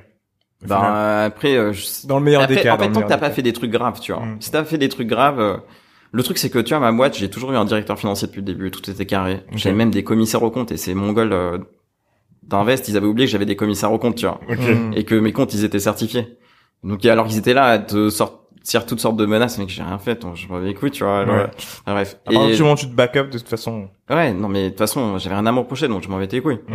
Et euh, et donc pendant trois mois, je me tape tout ça. Plus, je dois continuer l'activité parce que si la boîte elle se casse, on va dire, ben, c'est la faute du mandataire social, Ouais. elle fait n'importe quoi. Donc je réussis à retrouver une autre équipe qui me coûte cinq fois moins cher. Qui et donc au lieu de perdre 15-30 000 par mois, je commence à gagner 15-30 000 par mois. Du coup après il me restait trois mois en mode détente, en mode négocier avec les investisseurs. Et je leur dis ben soit je vous sors, soit vous me sortez, soit je clôture la boîte. Et ils pensaient que je euh, que je bluffais, tu vois. Et moi j'avais mes autres invests, ils me disaient mais écoute, euh, t'es en train de détruire ta santé. Euh, ça, ça vaut pas ton temps. Juste ferme la boîte. Euh, un jour, tu remonteras une boîte, on réinvestira, tu vois. Ouais. Et au bout de trois mois, je voyais, il y avait pas de sortie. Les mecs, ils me disaient, non, mais tu, jamais tu fermeras Sand, tu vas crever la bouche ouverte dans la rue, t'es rien sans nous, tu vois. Tu vas crever la bouche. Ouais, mais attends, c'est- Et c'est des dingos, genre. C'est des, des gros Tu dingos. vas crever la bouche mais c'est ouverte. c'est mais mais attends une question mais ils avaient mis combien pour euh, pour euh, être Bah, sur tu sais, s'ils compte étaient, ils étaient 18, donc à titre individuel, ils avaient pas mis beaucoup, tu vois. Ouais. Ils avaient mis genre 10, 20 000. Ouais. Mais ça les piquait, tu vois. Parce qu'ils se sont dit, euh, bah, je vais pas lâcher un truc qui monte. Mm, mm, mm. Ouais, Et en même temps, ouais. ils savent que sans toi, ça va mourir. Ouais. Ils veulent t'obliger à rester par des moyens légaux euh, chelous, tu vois. C'est Donc, des- euh, et donc au bout de trois mois, je me dis bah ok, euh, on est en train de négocier. ils veulent pas de trucs, je ferme la boîte. Et en gros, euh, normalement, tu fermes une boîte seulement quand t'as plus les moyens de payer tes, tes fournisseurs, tu vois. Mm. Mm. Et moi, je fais pas ça parce que c'était pas le cas et je voulais surtout pas qu'on me reproche les trucs. Donc, je mets la vérité dans la déclaration de cessation des paiements. Je dis, en fait, j'en peux plus. Je me suis tapé sept prud'hommes, je me suis tapé le procès de tous les invests qui me, qui me, qui m'harcèlent. Mm. Juste, je, humainement, j'y arrive plus, tu vois. Mm. Donc, j'y suis allé et j'ai dit toute la vérité devant les greffiers, euh, le greffier, euh, les, les conseils et tout. Même si c'est pas forcément légal, mais au final, en face de toi, t'as des mecs qui sont humains, ils Ouais. voient un autre humain. Au début, ils me disent, t'es sûr, tu veux pas, on, on te met en redressement judiciaire? Je dis, non, non, je veux pas. Genre, juste, je veux passer Mm. à autre chose, ça fait sept ans, j'en peux plus, tu vois. Et du coup, ben, j'ai dit ça, j'ai dit la vérité dans la déclaration, dans la déclaration et sur, euh, sur place, tu vois. Mm. Comme ça, il n'y a pas de, Ouais. de- on peut pas me reprocher parce que là, si j'avais pris un avocat ou un comptable, il m'aurait dit, OK, ben, faut mettre la boîte en cessation des paiements, donc faut faire ça, et ça, ça aurait été, Ça Ouais, eu sûr. des problèmes, tu vois. Ouais, J'aurais des problèmes. Et donc voilà, et donc j'ai, j'ai fermé la boîte, quoi. Et, euh, mais tu peux le faire tout seul, en fait. Tu trouves les formulaires en ligne, et tu fais ça. Pas besoin Ouais, mais c'est Comment- tu- comment- comment- c'est la charge mentale, elle est ouf. Ouais, ce que j'allais dire, moi, c'est comment est-ce que tu gères justement euh, une fois que t'as fermé? Donc, je pense que tu dois avoir un soulagement quand même énorme. Ouais. Mais c'est le après. T'as l'habitude de- d'avoir euh, d'être toujours à 100 à l'heure, euh, te connaissant, tu sais, tu bouges tout le temps, euh, t'as plein de choses qui t'arrivent. Combien de mois avant ou même d'années avant de relancer notre boîte Ben écoute, moi je m'étais donné jusqu'à genre euh, la fin de l'été en me disant vas-y je vais faire euh, bah tu vois en plus quand t'es dirigeant t'as pas de euh, t'as pas de chômage. tu Ouais, vois. non. et en plus le pire c'est que euh, le mec qui s'occupait ça de chez moi il payait mais il payait des cotisations pour le chômage alors que du coup je les et sont restés à l'URSSAF il même pas me les rendre tu vois. Ah j'ai, j'ai- non seulement j'ai pas le chômage en plus j'ai, j'ai payé des cotisations pour rien tu vois. Enfin bref. Mais euh, et donc euh, j'avais pas le chômage donc j'ai fait du freelance euh, pour une agence pendant quelques mois pour gagner ma vie après je m'étais dit ben soit euh, je rejoins un fonds d'investissement euh, aux US pour comme ça ça me permet de rencontrer plein de gens et euh, d'apprendre Tu, tu avais, euh, parce que là, c'est un truc qui est important. T'as une première expérience dans ta boîte. Est-ce que cette expérience te permet d'avoir accès à ce type de poste, du coup, parce que ça, c'est important. bah ouais et ça tu, tu vois pendant sept ans t'as un peu la tête dans le guidon et tu te rends pas compte que La valeur ajoutée que tu crées, du coup. Voilà, tu te dis pas, est-ce que moi aussi je me suis créé une carrière, tu vois? Mhm. Est-ce que un jour je vais pouvoir bosser pour quelqu'un d'autre ou j'aurai des offres? Bah, on- tu vois, on te le dit et tu as envie d'y croire, mais tant que c'est pas concret, tu sais pas, tu vois. Ouais. C'est clair. Et donc t'as as cette peur un peu, tu vois. Dans les trucs où t'as postulé, est-ce qu'il y a des gens qui t'ont refusé? En, En, fait, j'ai en même pas voyant, euh, en voyant même tout ce que t'as fait? Bon, en fait, j'ai pas postulé, tu vois. Ok. Donc il y avait un fonds de SF qui voulait que je vienne bosser avec eux, ou j'avais un pote de New York qui voulait que je vienne bosser avec eux. c'est euh, c'est, euh, San, San, San, ouais, San Francisco, pardon, ouais. J'avais un, il y avait un fonds d'Avalé qui voulait que je vienne bosser avec eux, ou alors un pote de New York, tu vois, qui a monté Ok. une boîte, qui était un, un entrepreneur connu, tu vois. Et je m'étais dit, ben, soit je vais euh, dans le fond, comme ça, je peux voir pendant un an euh, plein d'entrepreneurs stylés et apprendre énormément, Ok. et avant de remonter un truc un jour, tu vois. Ou alors je vais rejoindre mon pote à New York parce que c'est un CEO pour lequel j'ai énormément d'admiration et j'ai énormément de choses à apprendre de lui. Euh, et, et donc c'était un des deux, mais en fait euh, le contrôle fiscal là, ça a duré encore. Du coup j'ai dû rester à Paris. Mmh. Du coup ça c'était dead. Et en fait mes anciens invests des US m'ont présenté à mes associés d'aujourd'hui. Ok. Ah, cool. Et euh, ils me disent, mais en fait, euh, reste pas en France. Les gens comme toi, ils sont, ils sont ici. Euh, rencontre Tim et LG, euh, vous allez bien vous entendre. J'aime cette phrase-là. Ok. Reste pas en France. Les gens comme toi, ils sont ici, là où ça bouge vite. Attends, et donc, ce qui nous emmène à quelle est ta nouvelle boîte aujourd'hui? Attends, attends, attends, attends, attends, parce que là, pour moi, excuse-moi de te couper, hein, dit commun, mais il y a l'importance du network. Ouais. Parce que pendant toute cette période-là, faut dire ce qu'il y a, c'est que déjà d'une, t'as une capacité à, t'es une bonne personne. Déjà, je te le dis, t'es quelqu'un de, de, de- d'agréable. Donc, euh, faut savoir que t'as des facilités pour euh, communiquer et tu es, tu touches à plein de sujets. Donc, c'est très très cool de discuter avec toi. Euh, et je pense que c'est l'un des trucs qu'ils ont vraiment kiffé au States, c'est que d'une part, ils ont vu ce que tu sais faire. D'autre part, ils ont vu que t'as pas lâché la boîte jusqu'à la dernière minute. Et troisièmement, t'as cette capacité à, à, à te faire les entre guillemets hein, les bons amis, tu vois. Donc euh, et tu tu ce réseau finalement, tu sais utiliser ce réseau intelligemment. Donc moi ma question c'est justement euh, comment est-ce que ce passage quand t'as rencontré euh, durant tes tes anciens invests qui t'ont présenté cette personne-là qui sont maintenant tes cofondateurs d'aujourd'hui, il y a eu une période où finalement tu faisais un peu d'aller-retour, etc. Comment ça s'est passé? Euh, alors en fait, l'histoire elle est un peu particulière, tu vois. Mais euh, en gros, on a été pris à l'interview de YC un moment, tu vois. Y Combinator. Ouais, Combinator, pardon. Et, Ah, Le euh, plus gros, euh, on peut dire que c'est l'un des plus gros. euh, C'est un incubateur, Incubateur, ou un truc comme euh, ça au monde. Ouais, voilà. Et en fait, comme on a eu des bonnes métriques, on a eu l'interview, tu vois. Ok. Et L'avantage aussi, c'est qu'ils te payent ton billet, l'hôtel et tout. Donc, t'y vas. Ouais. Euh, par contre, on n'a pas été pris parce que des gens étaient hyper mauvais à l'interview. Et en plus, ils veulent pas, euh, ils veulent rien mettre dans la musique parce qu'ils sont pris que des tôles, tu vois. Moi, moi j'ai juste un truc parce que c'est vrai qu'il y a plein de gens qui veulent faire le Y Combinator et qui savent pas forcément pourquoi ils ont pas été pris. Est-ce que toi tu sais pourquoi t'as pas été pris? Ouais, bah, nous ils l'ont dit. euh, Enfin, c'était plutôt pourquoi nous avez fait venir. Bon après on a eu des billets gratos, tu vois. Mais euh, bah déjà non, ils mettent pas dose, ils mettent pas de, aucun ticket dans tout ce qui est social consumer et encore moins dans la musique. Donc si tu fais les deux, tu ah ouais, Et t'as un des un des partenaires qui s'appelle Dalton Caldwell qui était un ancien fondateur d'IMIM qui était rendu à MySpace. Il mm. dit à tout le monde surtout faites jamais MySpace, pire des trucs. Mm. Et nous on arrive, on dit on veut faire le nouveau MySpace, tu vois. Donc on avait ah, rien compris, tu vois. C'était dead. Et donc euh, donc voilà. Et puis au final, je, je prends le petit neige avec un mec qui s'appelle Josh Hellman, qui était le, le bras gauche de Red Hoffman, euh, qui était fondateur de LinkedIn, quoi. Mm-hmm. Et il me dit non, mais en fait, faut que tu rencontres James. Euh, et en fait, je dis c'est qui James? Il me dit ouais ben James et Stan c'est deux potes c'était les premiers growth hackers de la vallée ils ont fait la croissance de PayPal ils ont investi dans plein de boîtes. Énorme. Et ah euh, dont Lyft DoorDash euh, donc euh, une cinquantaine de boîtes. Et maintenant ils montent un fonds qui s'appelle NFX où ils investissent euh, aussi enfin ils ont monté un vrai fonds avec euh, l'argent d'autres d'autres fonds qui s'appellent CRV Mayfield Greylock et le dernier j'ai oublié, c'est pas grave. Notez tous ces noms les gens. Là on, là on vous donne stylo, carnet, notez, notez. Papier, stylo. Et il me dit ah ouais faut que tu le rencontres. Tu quand est-ce que tu pars? Je dis bah en fait je pars demain après-midi tu vois. Il me dit ah mais faut que tu le vois et tout. Et le mec nous répond le soir. Il me dit ah mais viens demain matin au tournoi de frisbee de, de mes enfants et tout. Je, On arrive à. C'est trop américain ça. Viens au tournoi de frisbee de mes enfants. je savais pas que ça existait des tournois de frisbee. Tu vois, on arrive et je vois le mec. Et le mec est un peu chelou, tu vois, avec euh, sa crème solaire tout pâle et tout, avec sa casquette chelou et ses hauts clés. Et il nous dit, euh, bon, je, enfin, je vais pas tout dire quand c'est des trucs un peu hardcore. Non ouais, mais, euh, mais dis ce que tu peux, tu vois. Ouais. Mais euh, mais on voit que c'est un mec un peu chelou. Mon associé il me dit t'es attends t'es sérieux? Tu vas vraiment postuler à ce truc-là? Je dis pas je sais pas non moi j'ai dit oui par euh, mmh. par euh, politesse tu vois. Et euh, et au final le mec on rentre à Paris le mec il nous renvoie un mail le lundi. Mais je postule en quelques minutes. Je fais un call avec son autre associé le mardi. Mercredi on a une offre. Et en fait le jeudi on dit oui juste parce qu'on avait plus d'oseille en fait. Tu vois. Ah pour un investissement. Ouais, parce qu'on a déjà on avait plus d'oseille, mais il fallait bouger aux US, tu vois. Et, euh, et en plus, ce mec-là, c'était une rockstar au final. Tu vois. Donc son associé, c'est le directeur de Messenger aujourd'hui, c'est Stan Chunowski, qui est aujourd'hui un de nos mentors.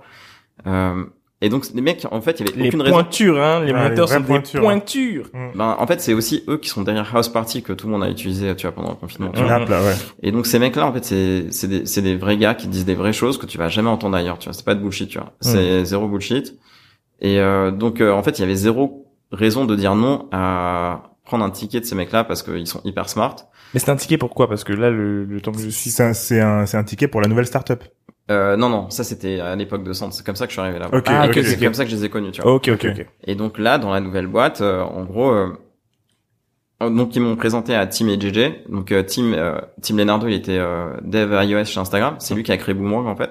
Ah, oh, dire, tu vois le genre ah, de, des gros, des gros bonnets là. Ouais, et JJ Maxwell, c'est un, il était data scientist growth chez Messenger, tu vois. Et en fait, okay. potes, ils sont barrés et ils ont voulu monter un réseau social autour de, de Boomerang, tu vois. Okay. Ils ont levé de l'oseille aussi avec NFX, comme moi j'avais levé, tu vois. C'est eux qui ont fait la connexion. Okay. Et donc au final, ils ont pas réussi. Ils ont fini par monter une autre boîte qui s'appelle Jetfuel, qui met en relation des influenceurs Snap, Insta, mmh. avec, euh, des développeurs d'app, comme euh, oh. Voodoo ou comme euh, comme TikTok, qui sont des clients à eux, tu vois. Okay. Et là, leur première année, ils vont faire, je sais pas, 20 millions de chiffres, tu vois. La première année Ouais, première année. Ah ouais. Et, et en fait nous invests, on leur dit, ben c'est cool, mais tu feras pas plus de 100, donc ça vaut pas notre temps, notre temps, tu vois. Parce que euh, tu as des returns pour, enfin il faut un return au-dessus d'un milliard pour les fonds pour que ça hmm. soit valuable, tu vois. Hmm. Et donc en gros mon taf d'aujourd'hui, c'est de faire une boîte qui vienne plus grosse que la leur. Ok. Ok. Et donc, et donc, ok. Tu dois faire une boîte qui vaut plus que la leur. Ouais. En faisant ce que je sais faire. Ok. Et ce que je sais faire, c'est des apps social consumer. Donc c'est tout Mhm. ce qui connecte les gens. Ok. En gros, euh, je pense que le plus grand mal du 21e siècle, c'est la solitude. Et donc, euh, tu as des apps à la Tinder, à la Insta, ça connecte, ça crée du lien normalement euh, entre les gens et ça et ça conserve le lien, ça maintient le lien, soit en- avec tes amis existants, comme sur Facebook, ou avec de nouveaux amis, comme sur Tinder, tu vois. Mhm. Euh, après, il y a, il y a des gens qui disent aujourd'hui que c'est un peu toxique parce que ça éloigne les gens. Je sais pas. C'est ce que Je j'allais voulais dire, dire. c'est ce que j'allais dire. j'allais te, mais j'allais te la garder pour plus tard. J'allais te poser la question de savoir est-ce que c'est pas aussi une façon d'isoler parce que finalement tu restes chez, de chez toi. Bah, ou- c'est pas le but de- de- d'origine, tu Mm, vois. mm, le ouais. but d'origine, c'est de vraiment de connecter les gens entre eux, tu vois. Mm. Et, euh, et donc, euh, moi, ce que je sais faire, c'est ça. Donc, c'est une grosse partie de design, de user psychologie, de savoir grossir ce genre de produit. Mm. Mais c'est un énorme challenge parce que depuis Snap, personne n'a réussi à faire ce genre de produit. Il Enfin, y a, de, boîte, il y a TikTok juste après Snap. Alors, c'est compliqué. En fait, c'est comment tu fais pour passer de 1 million de mecs par jour qui utilisent ton app à 100 millions? Et entre 1 million et 100 millions, c'est un désert. Mmh, jusqu'à un million, les, tu vas pouvoir trouver des invests qui vont te donner de l'argent pour aller jusqu'à un million, tu vois. Ouais. Entre un million et 100 millions, c'est le désert. Personne va te donner de l'oseille. La seule boîte qui a réussi, c'est TikTok. Mhm. Mais c'est un peu chelou, tu vois. Ils appartiennent à une boîte qui s'appelle ByteDance, qui dépense un milliard euh, par quarter en, marketing. Mais, déjà avant, avant TikTok, c'était euh, ouais, qui faisait déjà beaucoup, beaucoup de téléchargements. Exactement. Et pareil, ils disaient qu'ils grossissaient de manière organique, mais je sais que c'est pas vrai. Mmh. Parce que j'ai un pote. Euh, Alors sont les boîtes qui grossissent vraiment de... En fait, ils avaient. Mais c'est, tu sais, toutes ces histoires, elles sont hyper cheloues. Et si t'es pas derrière et tu comprends pas. Vas-y, explique un peu, explique un peu. Non mais en vrai, tu vois, donc euh, Musically, déjà c'était une copie d'une autre boîte. Enfin, le produit était une copie d'une autre boîte française, tu vois. Mais clairement, il y a eu de l'usage, mais pas de la rétention, tu vois. Mmh. Et euh, et en fait, euh, eux, ce qu'ils faisaient, c'est qu'ils avaient levé de l'argent, mais de manière discrète. Et surtout, une partie de l'argent qu'ils avaient levé, c'était avec une boîte chinoise qui s'appelle Cheetah Mobile, qui en fait s'occupait de tout leur euh, marketing, donc de leur générer des téléchargements et aussi de monétiser. En Chine. non, non, là c'était aux US aussi. Et en fait, moi je l'ai su parce que j'ai un pote qui s'est fait racheter par Cheetah Mobile et il était en charge de ça, tu vois. Et du coup, il m'a dit non, mais voilà. et donc, tu as encore ce fantasme de dire ouais, je faut pas gagner d'argent. Bah si TikTok ils font de l'oseille, tu vois. Ils font de l'oseille depuis longtemps. Bien sûr. Et est-ce qu'il faut grossir de manière organique? Ben non, ils grossissaient pas de manière organique, tu vois. Mm. Et donc les seuls qui ont réussi depuis Snap, c'est TikTok, tu vois. Donc mm. euh, TikTok qui a racheté euh, Musicali, etc., qui est devenu ce que c'est aujourd'hui, tu vois. Euh, moi, j'ai une question vraiment pratico-pratique. C'est euh, euh, toi, t'es un expert justement dans, dans créer des apps consumer. C'est qu'est-ce qu'est-ce qu'il faut aujourd'hui si quelqu'un veut créer une app? Combien il faut à peu près pour euh, voilà moi je suis tout seul euh, il me faut un budget budget minimum pour créer une app. Combien tu vois à peu près. Et ensuite euh, si je suis pas dev hein, par exemple je suis pas dev il faut que j'aille trouver le dev etc et la deuxième chose on ira dans une deuxième partie où j'aimerais que tu m'expliques un peu étape par étape la psychologie c'est ce à quoi tu dois réfléchir comment tu réfléchis finalement quand tu crées une app parce que je pense qu'il y a aussi beaucoup d'intelligence émotionnelle à ce niveau-là tu vois. Il y a une secret sauce pour que ça cartonne ou pas? Il euh, n'y a pas de secret sauce pour que ça cartonne, sinon euh, je serais, je saurais imprimer des lingots d'or, tu vois. je sais pas imprimer des lingots d'or, pas encore en tout cas. Euh, je suis pas un expert à proprement dit, tu vois. Genre en gros, euh, faut comprendre que ouais, il y a eu 10, 10 succès en tout, tu vois. T'as WhatsApp, Snap, Insta, quand t'en as pas 50, tu vois. Mm. Donc depuis, personne a, ouais, et, depuis en fait personne a réussi. Mm. Donc en gros, les invests, ils se disent, est-ce que ça c'est l'équipe la mieux positionnée pour y arriver, tu vois. C'est un énorme risque, mais un énorme reward. Plus personne n'y croit vraiment en vrai dans la vallée, tu vois. Mais plus le temps passe, plus dans la, vallée, c'est comment dit ça. mais plus le temps passe, plus la probabilité que quelqu'un y arrive, elle est élevée aussi, tu vois. Hmm. Et donc euh, ils disent est-ce que eux c'est l'équipe la mieux positionnée? Mais en gros, euh, tu vois l'invest, il met de la thune sur toi parce qu'il se dit qu'il va apprendre plus vite que les autres. Il hmm. soutient ma courbe d'apprentissage en fait. C'est tu vois la, probabilité que j'y arrive, elle est très faible. Hmm. Et c'est comme ça, tu vois, c'est pas grave, mais au moins je me donne j'ai les moyens de euh, de mes ambitions, tu vois. Et je suis obligé de viser ça, tu vois. Quand je vise trop bas, ben mes invests ils me, tapent sur les doigts, tu vois. Mmh. Ce qui n'était pas le cas des Français. et euh... et euh... et donc euh, l'équipe en fait aujourd'hui, donc en gros, donc j'ai rencontré ces mecs-là, on a créé la boîte en janvier. Euh... 2020. Je, janvier 2020, ouais. Et en gros, euh, en fait, je suis le seul associé euh, opérationnel dans la boîte. Et en fait, mes associés ils sont pas vraiment directement associés, ils sont associés via leur boîte à eux, qui est un actionnaire euh, de la boîte en fait. Ok, ok. Et après, euh, donc on et aujourd'hui j'ai élevé de l'argent avec euh, d'autres gens de la vallée, que des Américains pendant le confinement. Ok. ah ouais. ouais. alors qu'on disait que c'est très compliqué, toi t'as réussi. Euh, bah en fait, la chance qu'on a eue, c'est que, enfin la chance, c'est donc j'ai fait une app à la con pendant le confinement, tu vois, qu'on a lancé, qui arrivait en haut du store américain, tu vois, genre, non, t'es deuxième après Zoom, mais devant TikTok, tu vois. Mmh. Ça a permis déjà de générer du cash euh, du coup, la boîte est aujourd'hui rentable grâce à cette app. Plus, ça nous a permis de lever de l'argent. Tu vois, je faisais des FaceTime avec des mecs euh, euh, aux US pendant le confinement parce qu'il n'y avait pas trop de choix quoi. Et on a pris l'argent de, de mecs qui pouvaient nous apporter aussi de la valeur et un réseau, tu vois. C'était quoi l'app? Euh, C'est une app qui s'appelle Celebs. C'est une app vraiment euh, simple, tu vois, qui te permet de savoir à qui tu ressembles. Euh, mais j'ai fait ça pour mille raisons. je vais pas revenir forcément là-dessus parce que ça va faire chier les gens. Mm. Euh, mais je savais que ça allait marcher, je savais qu'on mm. allait pouvoir la distribuer facilement grâce à Jetfuel, mes associés, mm. euh, faire de l'argent avec, ça allait tourner que côté client, du coup c'était du cash gratos, tu vois. Et, euh, et voilà, donc euh, et le premier app on lance, ben ça monte en haut du store, on, on réussit à lever de l'oseille. Et aujourd'hui, je peux passer plus de temps à me dire, ok, ben comment je vais faire vraiment pour faire le prochain snap, tu vois. Ça c'est intéressant. Euh Déjà, j'aime j'aime l'idée de, de cette app parce que j'aime bien ce ce modèle où tu vas avoir, par exemple, euh, on utilise souvent une app avec avec Dick, j'ai oublié le nom de l'app, mais en gros, ça met ton visage sur euh, les célébrités. Reface. Reface. Ah ouais. Et du coup, je trouve que le oui, modèle pour est tous ceux intéressant. qui nous, nous suivent sur Instagram, c'est ça que j'utilise depuis le tout début, là, quand vous me Ils sont demandiez. grave chauds, euh, Ils sont grave mais ils sont parce que Reface. du coup, tu peux vendre ça euh, directement au film. Dès qu'il y a un film qui sort, boum boum, tu peux ramasser des thunes. Enfin, tu vois ce que je veux dire? Ils ont une partie de leur modèle là-dessus d'ailleurs. Ouais, c'est qui est ça, même euh, avec la musique, enfin, euh, mets ta tête sur tel artiste sur- dans son dernier clip et tout, ça c'est un, un vrai business model. Hein. Tu, tu fais un, tu fais un deal avec euh, toutes les Universal, tous les trucs de films. Bon, on verra. Je, je trouve qu'ils sont un peu éparpillés euh, parce que j'ai, du coup, enfin, je connais un peu la boîte, quoi. Mm, mm, mm. Euh, mais ouais, là, ces trois derniers mois, ils ont explosé. Ouais. Et en fait, il y avait une app chinoise qui faisait ça l'année dernière, et puis ils sont fait take down parce que il y avait des privacy concerns Ouais. autour de qu'est-ce que tu fais des visages, tu vois. Mais c'est que en Chine là maintenant en fait cette app qu'elle tourne, je crois. Euh, maintenant, elle tourne que en ouais. Ouais. Mais elle a été montée d'une force, euh, enfin voilà. Et parce que tu sais, avec les deepfakes, tu peux faire n'importe quoi. après. Ouais. Donc euh, c'est un peu délicat, mais bon, euh, j'espère qu'ils vont réussir. U- euh, Reface c'est américain du coup? C'est des Ukrainiens, des mecs d'Europe de l'Est, je crois, mais ils sont basés aux US maintenant, je crois. Ok. Ok. En tout cas, ils ont des ambitions. Pour en revenir du coup à, à ce que vous faites, donc tu te, tu peux te concentrer maintenant. Euh, Ouais, sur, du euh, coup, euh, aujourd'hui, ce- ce qui se passe, c'est que bah, on a une boîte qui est rentable, on a levé de l'oseille. Euh, j'ai des deux co-founders que je considère quand même mes co-founders, Tim et JJ, qui sont hyper smart et, et de qui euh, je peux apprendre et vraiment m'appuyer, tu vois. Plus j'ai des invests mais incroyables quoi. Enfin, tu vois les mecs, euh, j'ai pas de problème, tu vois. Enfin, si on, s'écrit tous les jours sur WhatsApp, euh, message, FaceTime. Mm. Et c'est des vrais mecs sincères qui carent vraiment de toi, tu vois, qui te Mm. donnent au-delà de, du cash, de la connaissance, puis qui donnent aussi énormément d'amour en vrai, tu vois, Mm. et qui te soutiennent parce qu'ils savent ce que tu fais c'est dur et que c'est pas grave, tu vois. Et euh, et tu te sens vachement soutenu et ça c'est vachement important. Hmm. Et là, euh, ben du coup, je suis en train de monter une équipe, tu vois, j'ai déjà un designer, un autre dev iOS. Mm. Et en réalité, je cherche juste un dev backend et c'est tout. Et je veux pas qu'on soit plus que quatre. Bah garde le genre. Tu cherches un, un, un, un dev backend de quel niveau pour que, Que des les- seniors. Moi, je cherche que des. euh, en fait, euh, je préfère qu'on soit genre euh, 3 et hyper chaud plutôt que 10 moyens, tu vois. Ok. Et euh, ce que sinon, c'est ce que mes invests appellent cheap expensive, tu vois. Mm. Euh, Et, et franchement, hein, eh, franchement, t'as 100% raison. Quand tu quand t'as les moyens, parce que euh, t'as les moyens de te les payer, il faut quand même les ouais, avoir. c'est ça.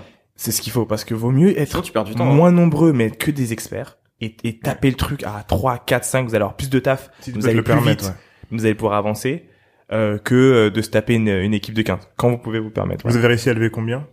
On n'a pas levé beaucoup, hein. on a levé 500 000. Hmm. J'ai refusé 1 million 5 en tout. Tu vois, parce que ça servait à rien, on n'avait pas besoin de cash, on avait juste besoin des gens. Hmm. Euh, parce que tu- quand tu t'engages sur une valo, après plus tu lèves, plus tu, tu, tu te dilues, tu vois, pas la peine. Hmm. Euh, et euh, on a levé 500. On a d'ailleurs il y a des mecs qui m'ont mis à l'envers pour un ticket de 100 et c'était les seuls français.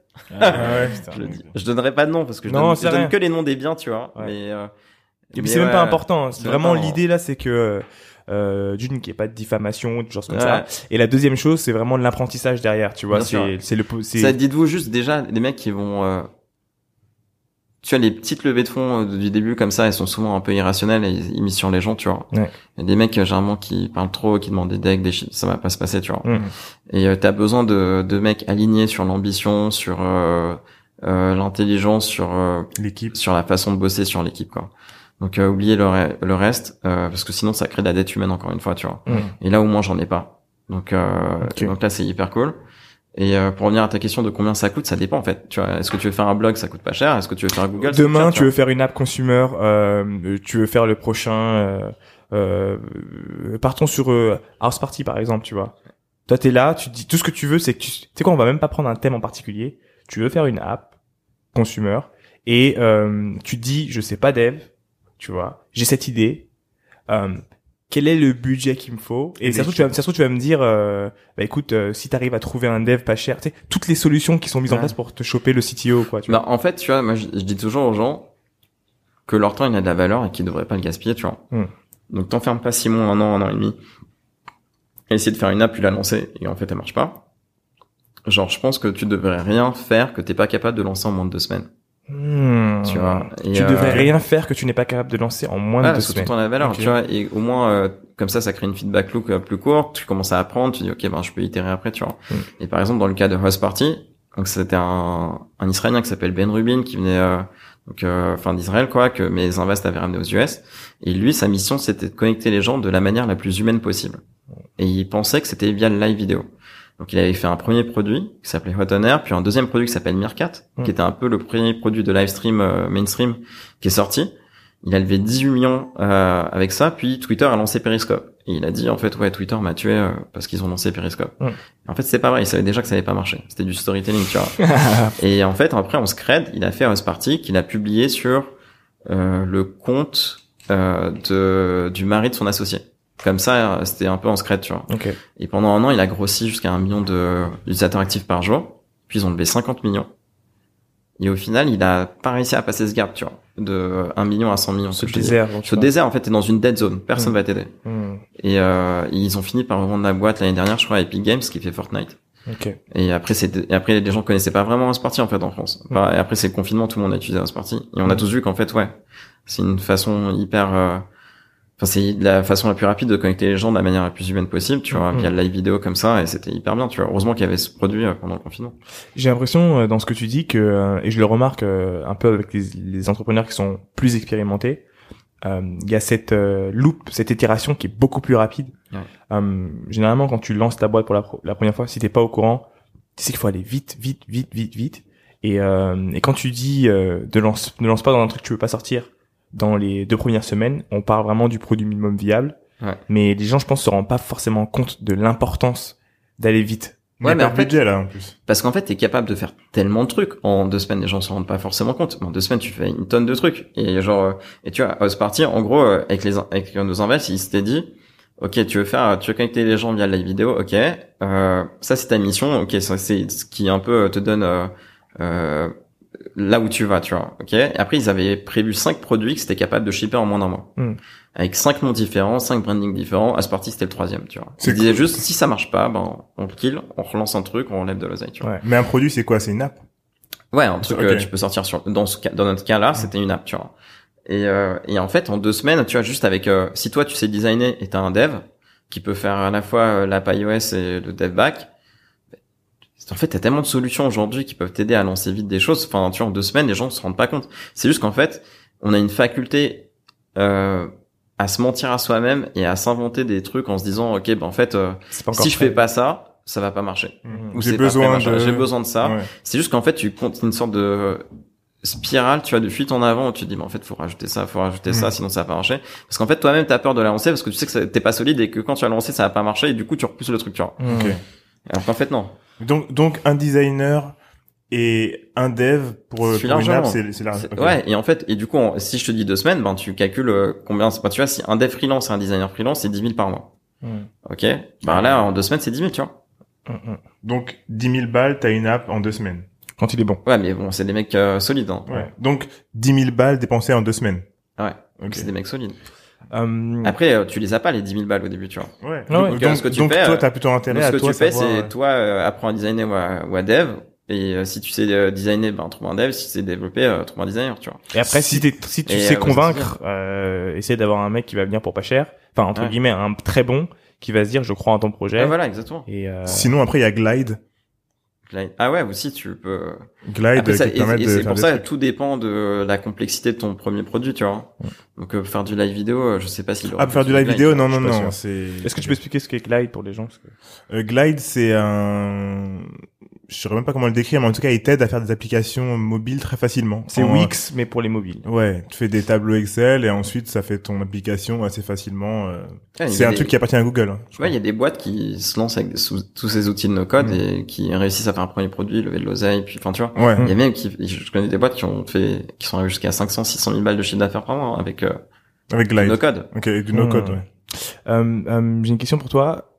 J'ai lu quelque part, j'ai pas envie de donner le mauvais nom, mais euh, il me semble que l'un des fondateurs de euh, Instagram, son professeur, était euh, quelqu'un, enfin, un professeur de psychologie qui euh, étudiait justement les émotions, et c'est c'est ce- un peu ce qu'il a, ce qu'ils ont utilisé pour créer, euh, pour taper en fait sur les bonnes cases euh, pour créer Instagram, tu vois, et faire en sorte que tu as un connecteur émotionnel. Ils ont réfléchi à euh, comment dire euh, le fait d'être euh, heureux quand tu vois ça, le- la gratification avec les likes, etc. Ouais. Euh, ma question est la suivante, c'est euh, justement quelles sont les choses auxquelles tu réfléchis euh, dans ta quête pour euh, pour choper euh, la prochaine big app? C'est-à-dire qu'est-ce que tu essayes de, de, de, de ticker comme case? Euh, ouais, bon, écoute, c'est une bonne question. Euh, pour Insta, je sais pas trop, mais je sais que pour Snap, c'est certains, ils, ils ont tous suivi, tous les designers, je crois, ils suivaient les cours de psychologie d'un mec qui s'appelle BJ Fogg. Et, euh, et en fait, c'est un peu bizarre parce que t'as des choses, euh, tu vois, mes invests, ils vont me dire toujours, le, le user, quand il rentre, faut le baigner d'amour, tu vois. Donc, euh, avec les likes, les trucs comme ça, les follow, et, etc. Mais des fois, t'as des côtés un peu qui sont un peu vicieux aussi, tu vois. Parce qu'en fait, euh, tu dois aller sur un usage que les gens vont faire au moins dix fois par jour. Sinon, c'est mort, oublie. Dix fois, c'est le minimum? Ouais, dix fois, c'est minimum. Enfin, faut que tu dis, c'est quoi le truc qui va faire que le mec, il va vouloir ouvrir mon app dix fois par jour? Et généralement, c'est tout ce qui est FOMO, tu vois, fear of missing out, de mm. ce que font tes potes parce que tu te dis, est-ce qu'ils sont en train de faire un truc sans moi, tu vois? Et là, ça commence à devenir un peu bizarre, tu vois. Là, ça commence à devenir un peu toxique. et tu vois, et donc, euh... Pourquoi 10? Pourquoi 10 c'est pas moins? Parce qu'en fait, tu dois être sur... L'addiction, euh... c'est l'addiction. Non, parce qu'en fait, euh... faut que le mec, il fasse une sorte de, mais je parle même pas de funnel, mais une sorte de loop dans ta, dans ton produit, dix fois par jour, ou à chaque fois qu'il va le faire, ben, en fait, ça va créer de la viralité, plus re-engager d'autres utilisateurs. Ok. Donc euh, créer de la vérité parce que tu vas poster un truc ailleurs qui va faire que les autres vont le voir et euh, vont se dire ok comment il a fait ça, ben, je vais utiliser la même chose. Euh, ou de leur engagement à chaque fois que tu à parti ça envoie une notif à tous tes potes les mecs reviennent ouais. tu vois ouais c'est vrai ah ouais? Et donc je savais pas. et donc euh, et en fait c'est le seul moyen d'avoir suffisamment de parce que de rétention parce qu'en fait la croissance elle vient de à la fois de la rétention et de l'acquisition de, de nouveaux users. Mm. euh, l'acquisition tu peux toujours l'acheter. Mm. la rétention jamais. Et donc si tu veux cro- grossir faut avoir une énorme rétention. Et donc faut que te- cette core feature que les mecs vont faire dix fois par jour crée une masse de rétention. Et comme ça tu peux grossir de manière saine tu vois. Et donc toi tu dis la première chose c'est comment je fais pour les beignets d'amour? Bah les, les beignets d'amour c'est un- c'est une des choses tu vois. Mhm. mais euh, mais euh, c'est pas la, la la première chose mais en fait il y a plein de choses. C'est genre déjà comment tu fais pour que le mec il crée suffisamment de connexions qui soient genre euh, euh, importantes sur ton réseau pour qu'ils se disent en fait euh, si je me casse je vais perdre le contact avec ces gens-là. Généralement de ce qu'on voit c'est qu'il en faut au moins 8 après 8 euh, ça change pas grand chose tu vois. Donc euh, t'as besoin que le mec il ait des connexions qui soient uniques dans ton application. Plus t'as besoin que le mec il a investi du temps dans son profil dans ton application. Tinder. euh, Il- Tinder, il- tu rentres ton profil alors, et tout, tu alors swipes. justement, Tinder, c'est pas un super exemple. Parce Ah qu'en ouais fait, euh, Ok. euh, la seule raison pour laquelle des fois tu peux être saoulé de supprimer Tinder, c'est que tu vas perdre tous tes matchs. Hmm. c'est vrai connaît, ça tu vois. Euh, ton profil, c'est pas grave, parce que justement, en fait, euh, ton profil, tu veux pas qu'il soit public, tu es hyper gaffe, c'est parce que t'es pas forcément hyper fier d'être dans sur euh, Hmm. une app de dating, et donc, euh, et au final, tu vois, les gens tous les trois mois, ils suppriment leur compte et puis ils le recréent, tu vois. Mm. Donc c'est pas, ça c'est pas trop grave. Mais euh, tu vois, sur Spotify, c'est toutes les playlists que t'as créées, tu veux pas les perdre. Mm. Euh, Ouais, ouais. sur Insta c'est des photos t'es en train de te créer un monde un Ouais, univers sur, euh, sur Insta, c'est ton musée euh, personnel, c'est ton image, c'est un peu le MySpace d'aujourd'hui en vrai. Hmm. Mais sur, donc, tu veux pas le perdre. Tous tes followers, euh, tous tes likes, tous tes trucs, tu vois. LinkedIn, c'est pareil, ton profil, tu y vas pas dix fois par jour. Tu l'as fait une fois, c'est ton image professionnelle en ligne, mais tu veux surtout pas la perdre. Tu vois, t'as mis du temps à la faire, celle-là. Sur Instagram, il y a eu une mode à un moment, je sais pas si vous vous souvenez, où tous les petits, les jeunes, je sais pas, ils devaient avoir Ouais. de 16 à, à, à 20 ans, ils retiraient leurs photos et laissaient que les quatre dernières photos à chaque fois. Ouais. Et donc, eux avaient pas peur de perdre tout, tout leurs likes, etc., parce qu'ils avaient déjà leurs followers. Alors euh, oui et non, parce qu'en fait, ce qui les gens se sont rendus compte que, alors au début, tu vois, t'avais pas les stories, donc euh, tu postais dans ton feed euh, dix fois par jour, et Ouais. puis tu, tu voyais toutes les posts, tu les likais et tout. Après, t'as eu les stories, et puis on s'est rendu compte qu'en fait, donc euh, les stories, tu peux un peu plus te lâcher parce que ça, on peut considérer que c'est éphémère. Ouais. Euh, et après, ton profil, par contre, il reste pour toujours, tu vois. Et je pense que les gens, ils ont commencé à être éduqués là-dessus. Mm. Et aussi, c'est ton image en ligne et t'as envie qu'elle soit trop stylée, tu vois. Ouais. Donc, au lieu d'avoir euh, 100 photos avec 10 likes, tu préfères avoir euh, 10 photos avec 100 likes, tu vois. Ouais, ouais. Tout de suite, t'es pas la même personne, tu vois. Ouais. donc, ils ont commencé à archiver euh, tous ces, tous ces trucs, tu vois. Ouais. Ils en ont gardé 6 après. Et après, c'est devenu même, euh, c'est, c'est, c'est, c'est comment tu racontes ton histoire finalement, parce que tu vois que même les, les artistes, quand ils sortent un nouvel album, ils effacent Ils toutes les photos tout ce qu'il y d'avant avait avant et et ils gardent remettent. juste les informations tu, sur tu veux focus les gens sur, euh, Ce que tu as à dire maintenant. ouais, sur ce que t'as à dire maintenant et tes, tes highlights un peu, tu vois. Et du coup, quelles sont les, les, les choses un peu que tu regardes euh, euh, Est-ce que justement, tu as étudié toi ton côté un peu la psychologie, de dire ok, c'est utilisé comme ça. Faut- Enfin, l'homme. En fait, j'ai l'impression quand je réfléchis euh, aux apps et je me dis que les mecs qui les créent, les mecs comme toi, se disent ok, l'humain fonctionne comme ça entre guillemets. Et euh, quels sont les connecteurs nécessaires pour pouvoir lui parler euh, on a daily basis, tu vois, euh, plusieurs fois par jour?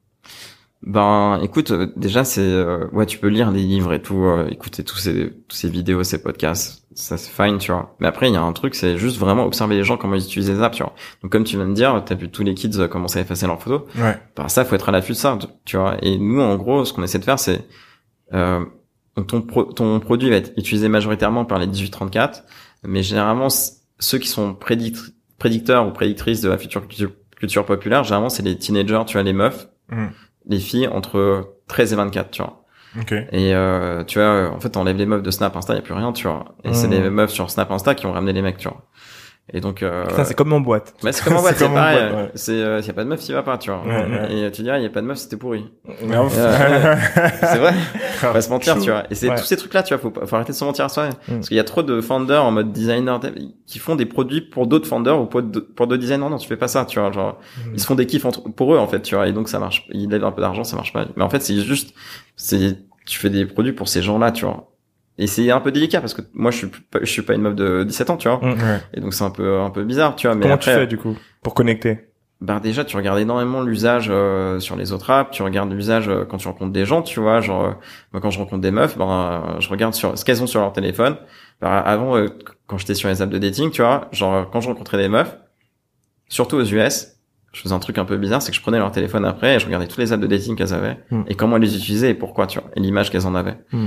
Euh, et pareil pour Insta, pareil pour Snap, etc. Tu vois. Et donc, euh, donc c'est beaucoup de ça aussi, tu vois. Donc euh, juste parler aux gens et sur Sense, tu vois, au début, j'ai sur Sense, j'ai dû parler à plus de 100 000 utilisateurs de manière individuelle. Le premier truc que je faisais le matin en me levant, la ah dernière chose que je faisais avant de me coucher, c'était ça, tu vois. Je leur répondais sur Insta, Twitter, machin, euh, tous les commentaires, tous les mails, on avait un outil qui, enfin, tu vois, genre, c'était hyper important, quoi. Putain, c'est, c'est, c'est. Et puis tu regardes des chiffres. Bien sûr. Euh, tu, c'est une combinaison des deux, quoi. Et justement, je pense que c'est super important. On oublie souvent ce, ce côté communication, tu vois. Finalement, c'est à eux que tu poses la question. Et c'est eux qui vont dire, OK, j'utilise comme ça. Enfin, des fois, ils savent pas forcément. Donc, t'es obligé de regarder leur façon de faire euh, avant de leur poser la question. Mais c'est vrai que c'est important quand même d'avoir cette communication avec eux, de se dire, OK, euh, comment tu utilises ça? Qu'est-ce que tu penses de ça? Etc. Euh, est-ce que tu as euh, déjà, euh, est-ce que tu peux me donner un peu ton ta vision, si tu veux, des, des apps de demain? Je te dis, je te mets un contexte. Ce matin, j'ai fait une petite diatribe sur sur les filtres. Ouais. En gros, je pense qu'on va avoir, on va faire un épisode dessus, mais c'est un gros business les filtres aujourd'hui. Euh, tu parles des lens euh, Snap ou des filtres? Euh, Je parlais de celles de bah toutes les filtres finalement que ce soit euh, les lens Snap, mais limite c'est encore de la photographie, mais sur Insta c'est vraiment t'es sur le visage, etc. Euh, où pour moi c'est le miroir de notre société. C'est euh, la version 2020 de la chirurgie esthétique pour les gens qui n'ont pas forcément les moyens et qui n'ont pas forcément envie. Donc c'est juste une une évolution de notre mindset où avant on était dans un truc où ouais, il faut que je change, je vais être comme ça et maintenant, on est dans un truc où je veux changer que de temps en temps, tu vois. Je veux avoir la possibilité de pouvoir revenir. Euh, et je pense que ça va générer un business pendant longtemps parce que euh, on touche à l'insécurité. On touche à des à des à, des, des, des petites choses comme ça qui font finalement euh, que euh, généralement quand tu crées une app, quand tu crées un produit, qu'est-ce qu'on nous apprend assez tôt? C'est what is the pain, tape dedans, tu vois. Mais il y aura forcément un, un, revers de médaille. Et c'est pour ça j'avais demandé quand tu crées tes apps, toi, euh, est-ce que tu réfléchis aussi aux choses qu'on est en train de voir aujourd'hui avec Facebook et tous les autres qui sont en train de se prendre pas mal de choses ou les côtés nocifs. On demande, ouais, on demande à ce que ce soit des healthy apps, tu vois. Mais les apps, elles, doivent être saines, at scale. Et c'est surtout, euh, tu vois, quand t'es une app qui a un milliard d'users et que t'es coté en bourse, bah t'es obligé de faire attention à tous les edge cases et tu vois les, les côtés nocifs tu vois parce que t'as une responsabilité qui est publique après hmm. euh, envers tes users c'est normal tu vois mais euh, tu vois nous dans notre cas dans pour que ton app sociale elle marche faut que t'as envie de l'ouvrir dix fois par jour pour savoir ce que font tes potes tu vois hmm. et en fait euh, comment tu sais ce qu'ils ont fait tes potes? Ben en fait la principale action que tu fais avec ton téléphone c'est de prendre des photos et des vidéos tu vois hmm. et c'est comme ça que tu partages ta vie tous les jours et ta vie tu la partages soit sur Snap si tes potes sont sur Snap ou Insta et donc euh, la caméra est vachement importante. Et en fait, euh, ben, la caméra, elle est principalement utilisée donc par les euh, par les meufs avec la caméra frontale. Hmm. Et en fait, le filtre c'est une sorte de maquillage parce qu'en fait, comme ça rend beau, ça enlève une sorte de barrière à poster. Et donc en fait ça ça augmente le nombre de partages sur le réseau, tu vois. Et donc euh, souvent tu vas dire ah putain j'ai l'air horrible dessus, tu vas pas poster. T'as l'air trop frais, bien sûr tu vas poster, tu vois. Et donc moi je pense que les filtres ça sert à ça, c'est une sorte de maquillage un peu virtuel, tu vois, qui permet en fait euh, euh, de baisser la barrière à poster euh, du contenu sur le réseau. Et du coup ça augmente le le nombre de fois où tu vas partager ta vie tous les jours. Non, parle au point, de, au point de vue business. Parce hein. que je veux dire, là, c'est vraiment le point de vue business. Parce que le point de vue ensuite personnel, c'est, en tout cas de, de moi, ce que je vois, c'est, bah, plus jamais je vais, me, je vais me poster sans ce filtre-là. Donc ensuite, quand je vois la personne dans la réalité, bah déjà je vais repousser le moment euh, du, du rendez-vous. Et ah. Euh, et puis puis le, le ah ouais mais en fait elle ressemble pas. En fait elle pas... mais en fait elle ressemble pas à ça mais on en a fait tous vécu mais, ça, hein. mais, mais, en fait on m'a menti là. En fait en fait pour pour moi après moi je parle enfin c'est je suis je suis très franc dessus. Pour moi le filtre c'est un mensonge. C'est un mensonge le maquillage c'est un mensonge aussi. Oui pour ça oui ça. oui mais mais mais le le maquillage c'est du maquillage sur ton vrai visage. Là c'est ton nez il peut être beaucoup plus fin euh, ton corps il peut être euh, tu, tu, peux avoir des hanches marquées tu peux avoir des pommettes plus larges et en des, fait des, des, des, des, taches de rousseur des taches de rousseur mais en fait tu vas dire ah oui non c'était juste pour euh, tu vois pour être un petit peu bronzé machin que nenni Bien sûr, non. Que nenni, Ray. Non mais que, nenni. Non mais de toute façon, on est d'accord. C'est ça joue sur cette insécurité à pas se sentir suffisamment beau ou belle. Mm. Ça, on est d'accord, tu mm. vois. Et ça peut devenir toxique, tu vois, si tu viens vachement dépendant à ça et si tu t'aimes pas en fait. Mm. Ouais. C'est normal de vouloir se sentir beau, c'est normal de vouloir se sentir belle. Hmm. Tout le monde aime séduire les filles, les mecs, tu vois. Euh, ouais, mais, ça joue euh, sur cette insécurité. Mais combien d'hommes vont utiliser les filtres? Très peu. Ouais, ouais, nous, c'est moins euh, notre euh, notre genre à faire ça, mais t'as des mecs qui l'utilisent. Hein. Oh, la société, eh, attends, la société ouais, attends, ouais, c'est la société. On est dans une société patriarcale, les amis. On est dans une société patriarcale où t'as une sorte de compétition. Euh, le, le, la femme est mise en compétition est, constante. constant. Et Ouais, c'est, enfin, moi j'aimerais pas, tu vois. c'est clair, c'est Depuis qu'elles ont euh, 5, 7 ans, on leur dit qu'il faut qu'elles soient belles et c'est toi la plus belle, etc. Donc, euh, clairement. Et ça, c'est sûr que ça diffuse ça, mais ça aussi, ça, ça diffuse aussi des bonnes choses, tu vois, genre, euh, je pense qu'il y a jamais, enfin, je sais pas, j'ai pas de chiffre là-dessus après, j'en mm, sais rien. Mm. Mais je pense qu'il y a jamais autant de gens qui ont fait du sport euh, depuis Insta, parce que justement, tu vois, je pense que voir d'autres gens faire du sport, ça motive toi aussi à te dire ok ben en fait moi aussi je peux devenir comme ça en faisant du sport tu vois. Et ça c'est un côté qui est sain tu vois. Mais mais attention euh... mais qui est pas forcément vrai des fois. c'est ça parce que faire du sport selon Insta c'est aller à la salle et passer son temps sur son téléphone et faire 10 minutes de sport. Mais est-ce que c'est pas mieux que de pas faire de sport du tout tu vois? J'avoue. Ouais, 10, 10 minutes c'est mieux que zéro. Déjà c'est mieux que zéro et puis après t'as quand même une esthétique, tu vois, qui est représentée donc tu peux te dire ok, avec le sport, j'aimerais tendre vers ça, tu vois. Mais après, qui vont, qui vont mais après, on peut parler du body positive en disant que quelle est censée être la norme d'un corps, etc. Tu vois. Après là, ça c'est des débats euh, sans fin, mais grave. Bah, juste pour finir sur ça, mais je trouve que Instagram ça a été intéressant aussi pour ça parce que finalement on a pu voir d'autres types de corps. Quand tu regardais la télé, c'était un type de corps qui était montré et qui était représenté comme beau. Mm. Instagram, ça nous a dit en fait non, accepte-toi comme tu es. Bon, pas partout, bon. voilà, bon, au fur et à mesure, je mets, voilà, etc. Mais tu vois, tu peux avoir des femmes qui ont, qui ont plus de forme, etc., etc. Et elles sont visibles et, et c'est, c'est, c'est cool, tu vois. Ça fait, ça fait plaisir. Parce que de toute façon, tous les hommes n'aiment pas le même type de femme, tu vois. J'ai vu un, un post Instagram, c'était hier soir, qui disait que depuis Instagram, les filles veulent avoir plus de forme. C'est vrai. Ouais, Mais ça, je pense depuis les Kardashians, ouais. J'ai l'impression, ouais. Mais Moi, euh, c'était, il disait que, que Instagram a fait en sorte que les que, que les femmes, après, je sais pas les femmes dans quel pays, etc. Mais mais, en général, en fait, Instagram, ça a harmonisé un peu la beauté. Hein. Enfin, les codes de beauté, en général, ce qu'on voit le plus dans dans dans les le truc découverte, c'est toujours le même type de personne en général. J'ai envie bah, de, toute façon, c'est toujours une sorte de power law où tu vas avoir genre euh, une minorité de gens qui vont être mis en avant et ça va toujours devenir des références. Ouais. Et aujourd'hui, euh, ben, de ce que je vois, c'est les, les, les Kardashian, Jenner, etc. Tu vois. Donc les filles veulent ressembler principalement à ces, ces gens-là, quoi. Qui elles-mêmes se sont inspirées hein, euh, des Beyoncé et tout ça. Hein. Et puis qui, qui elles-mêmes utilisent encore des filtres.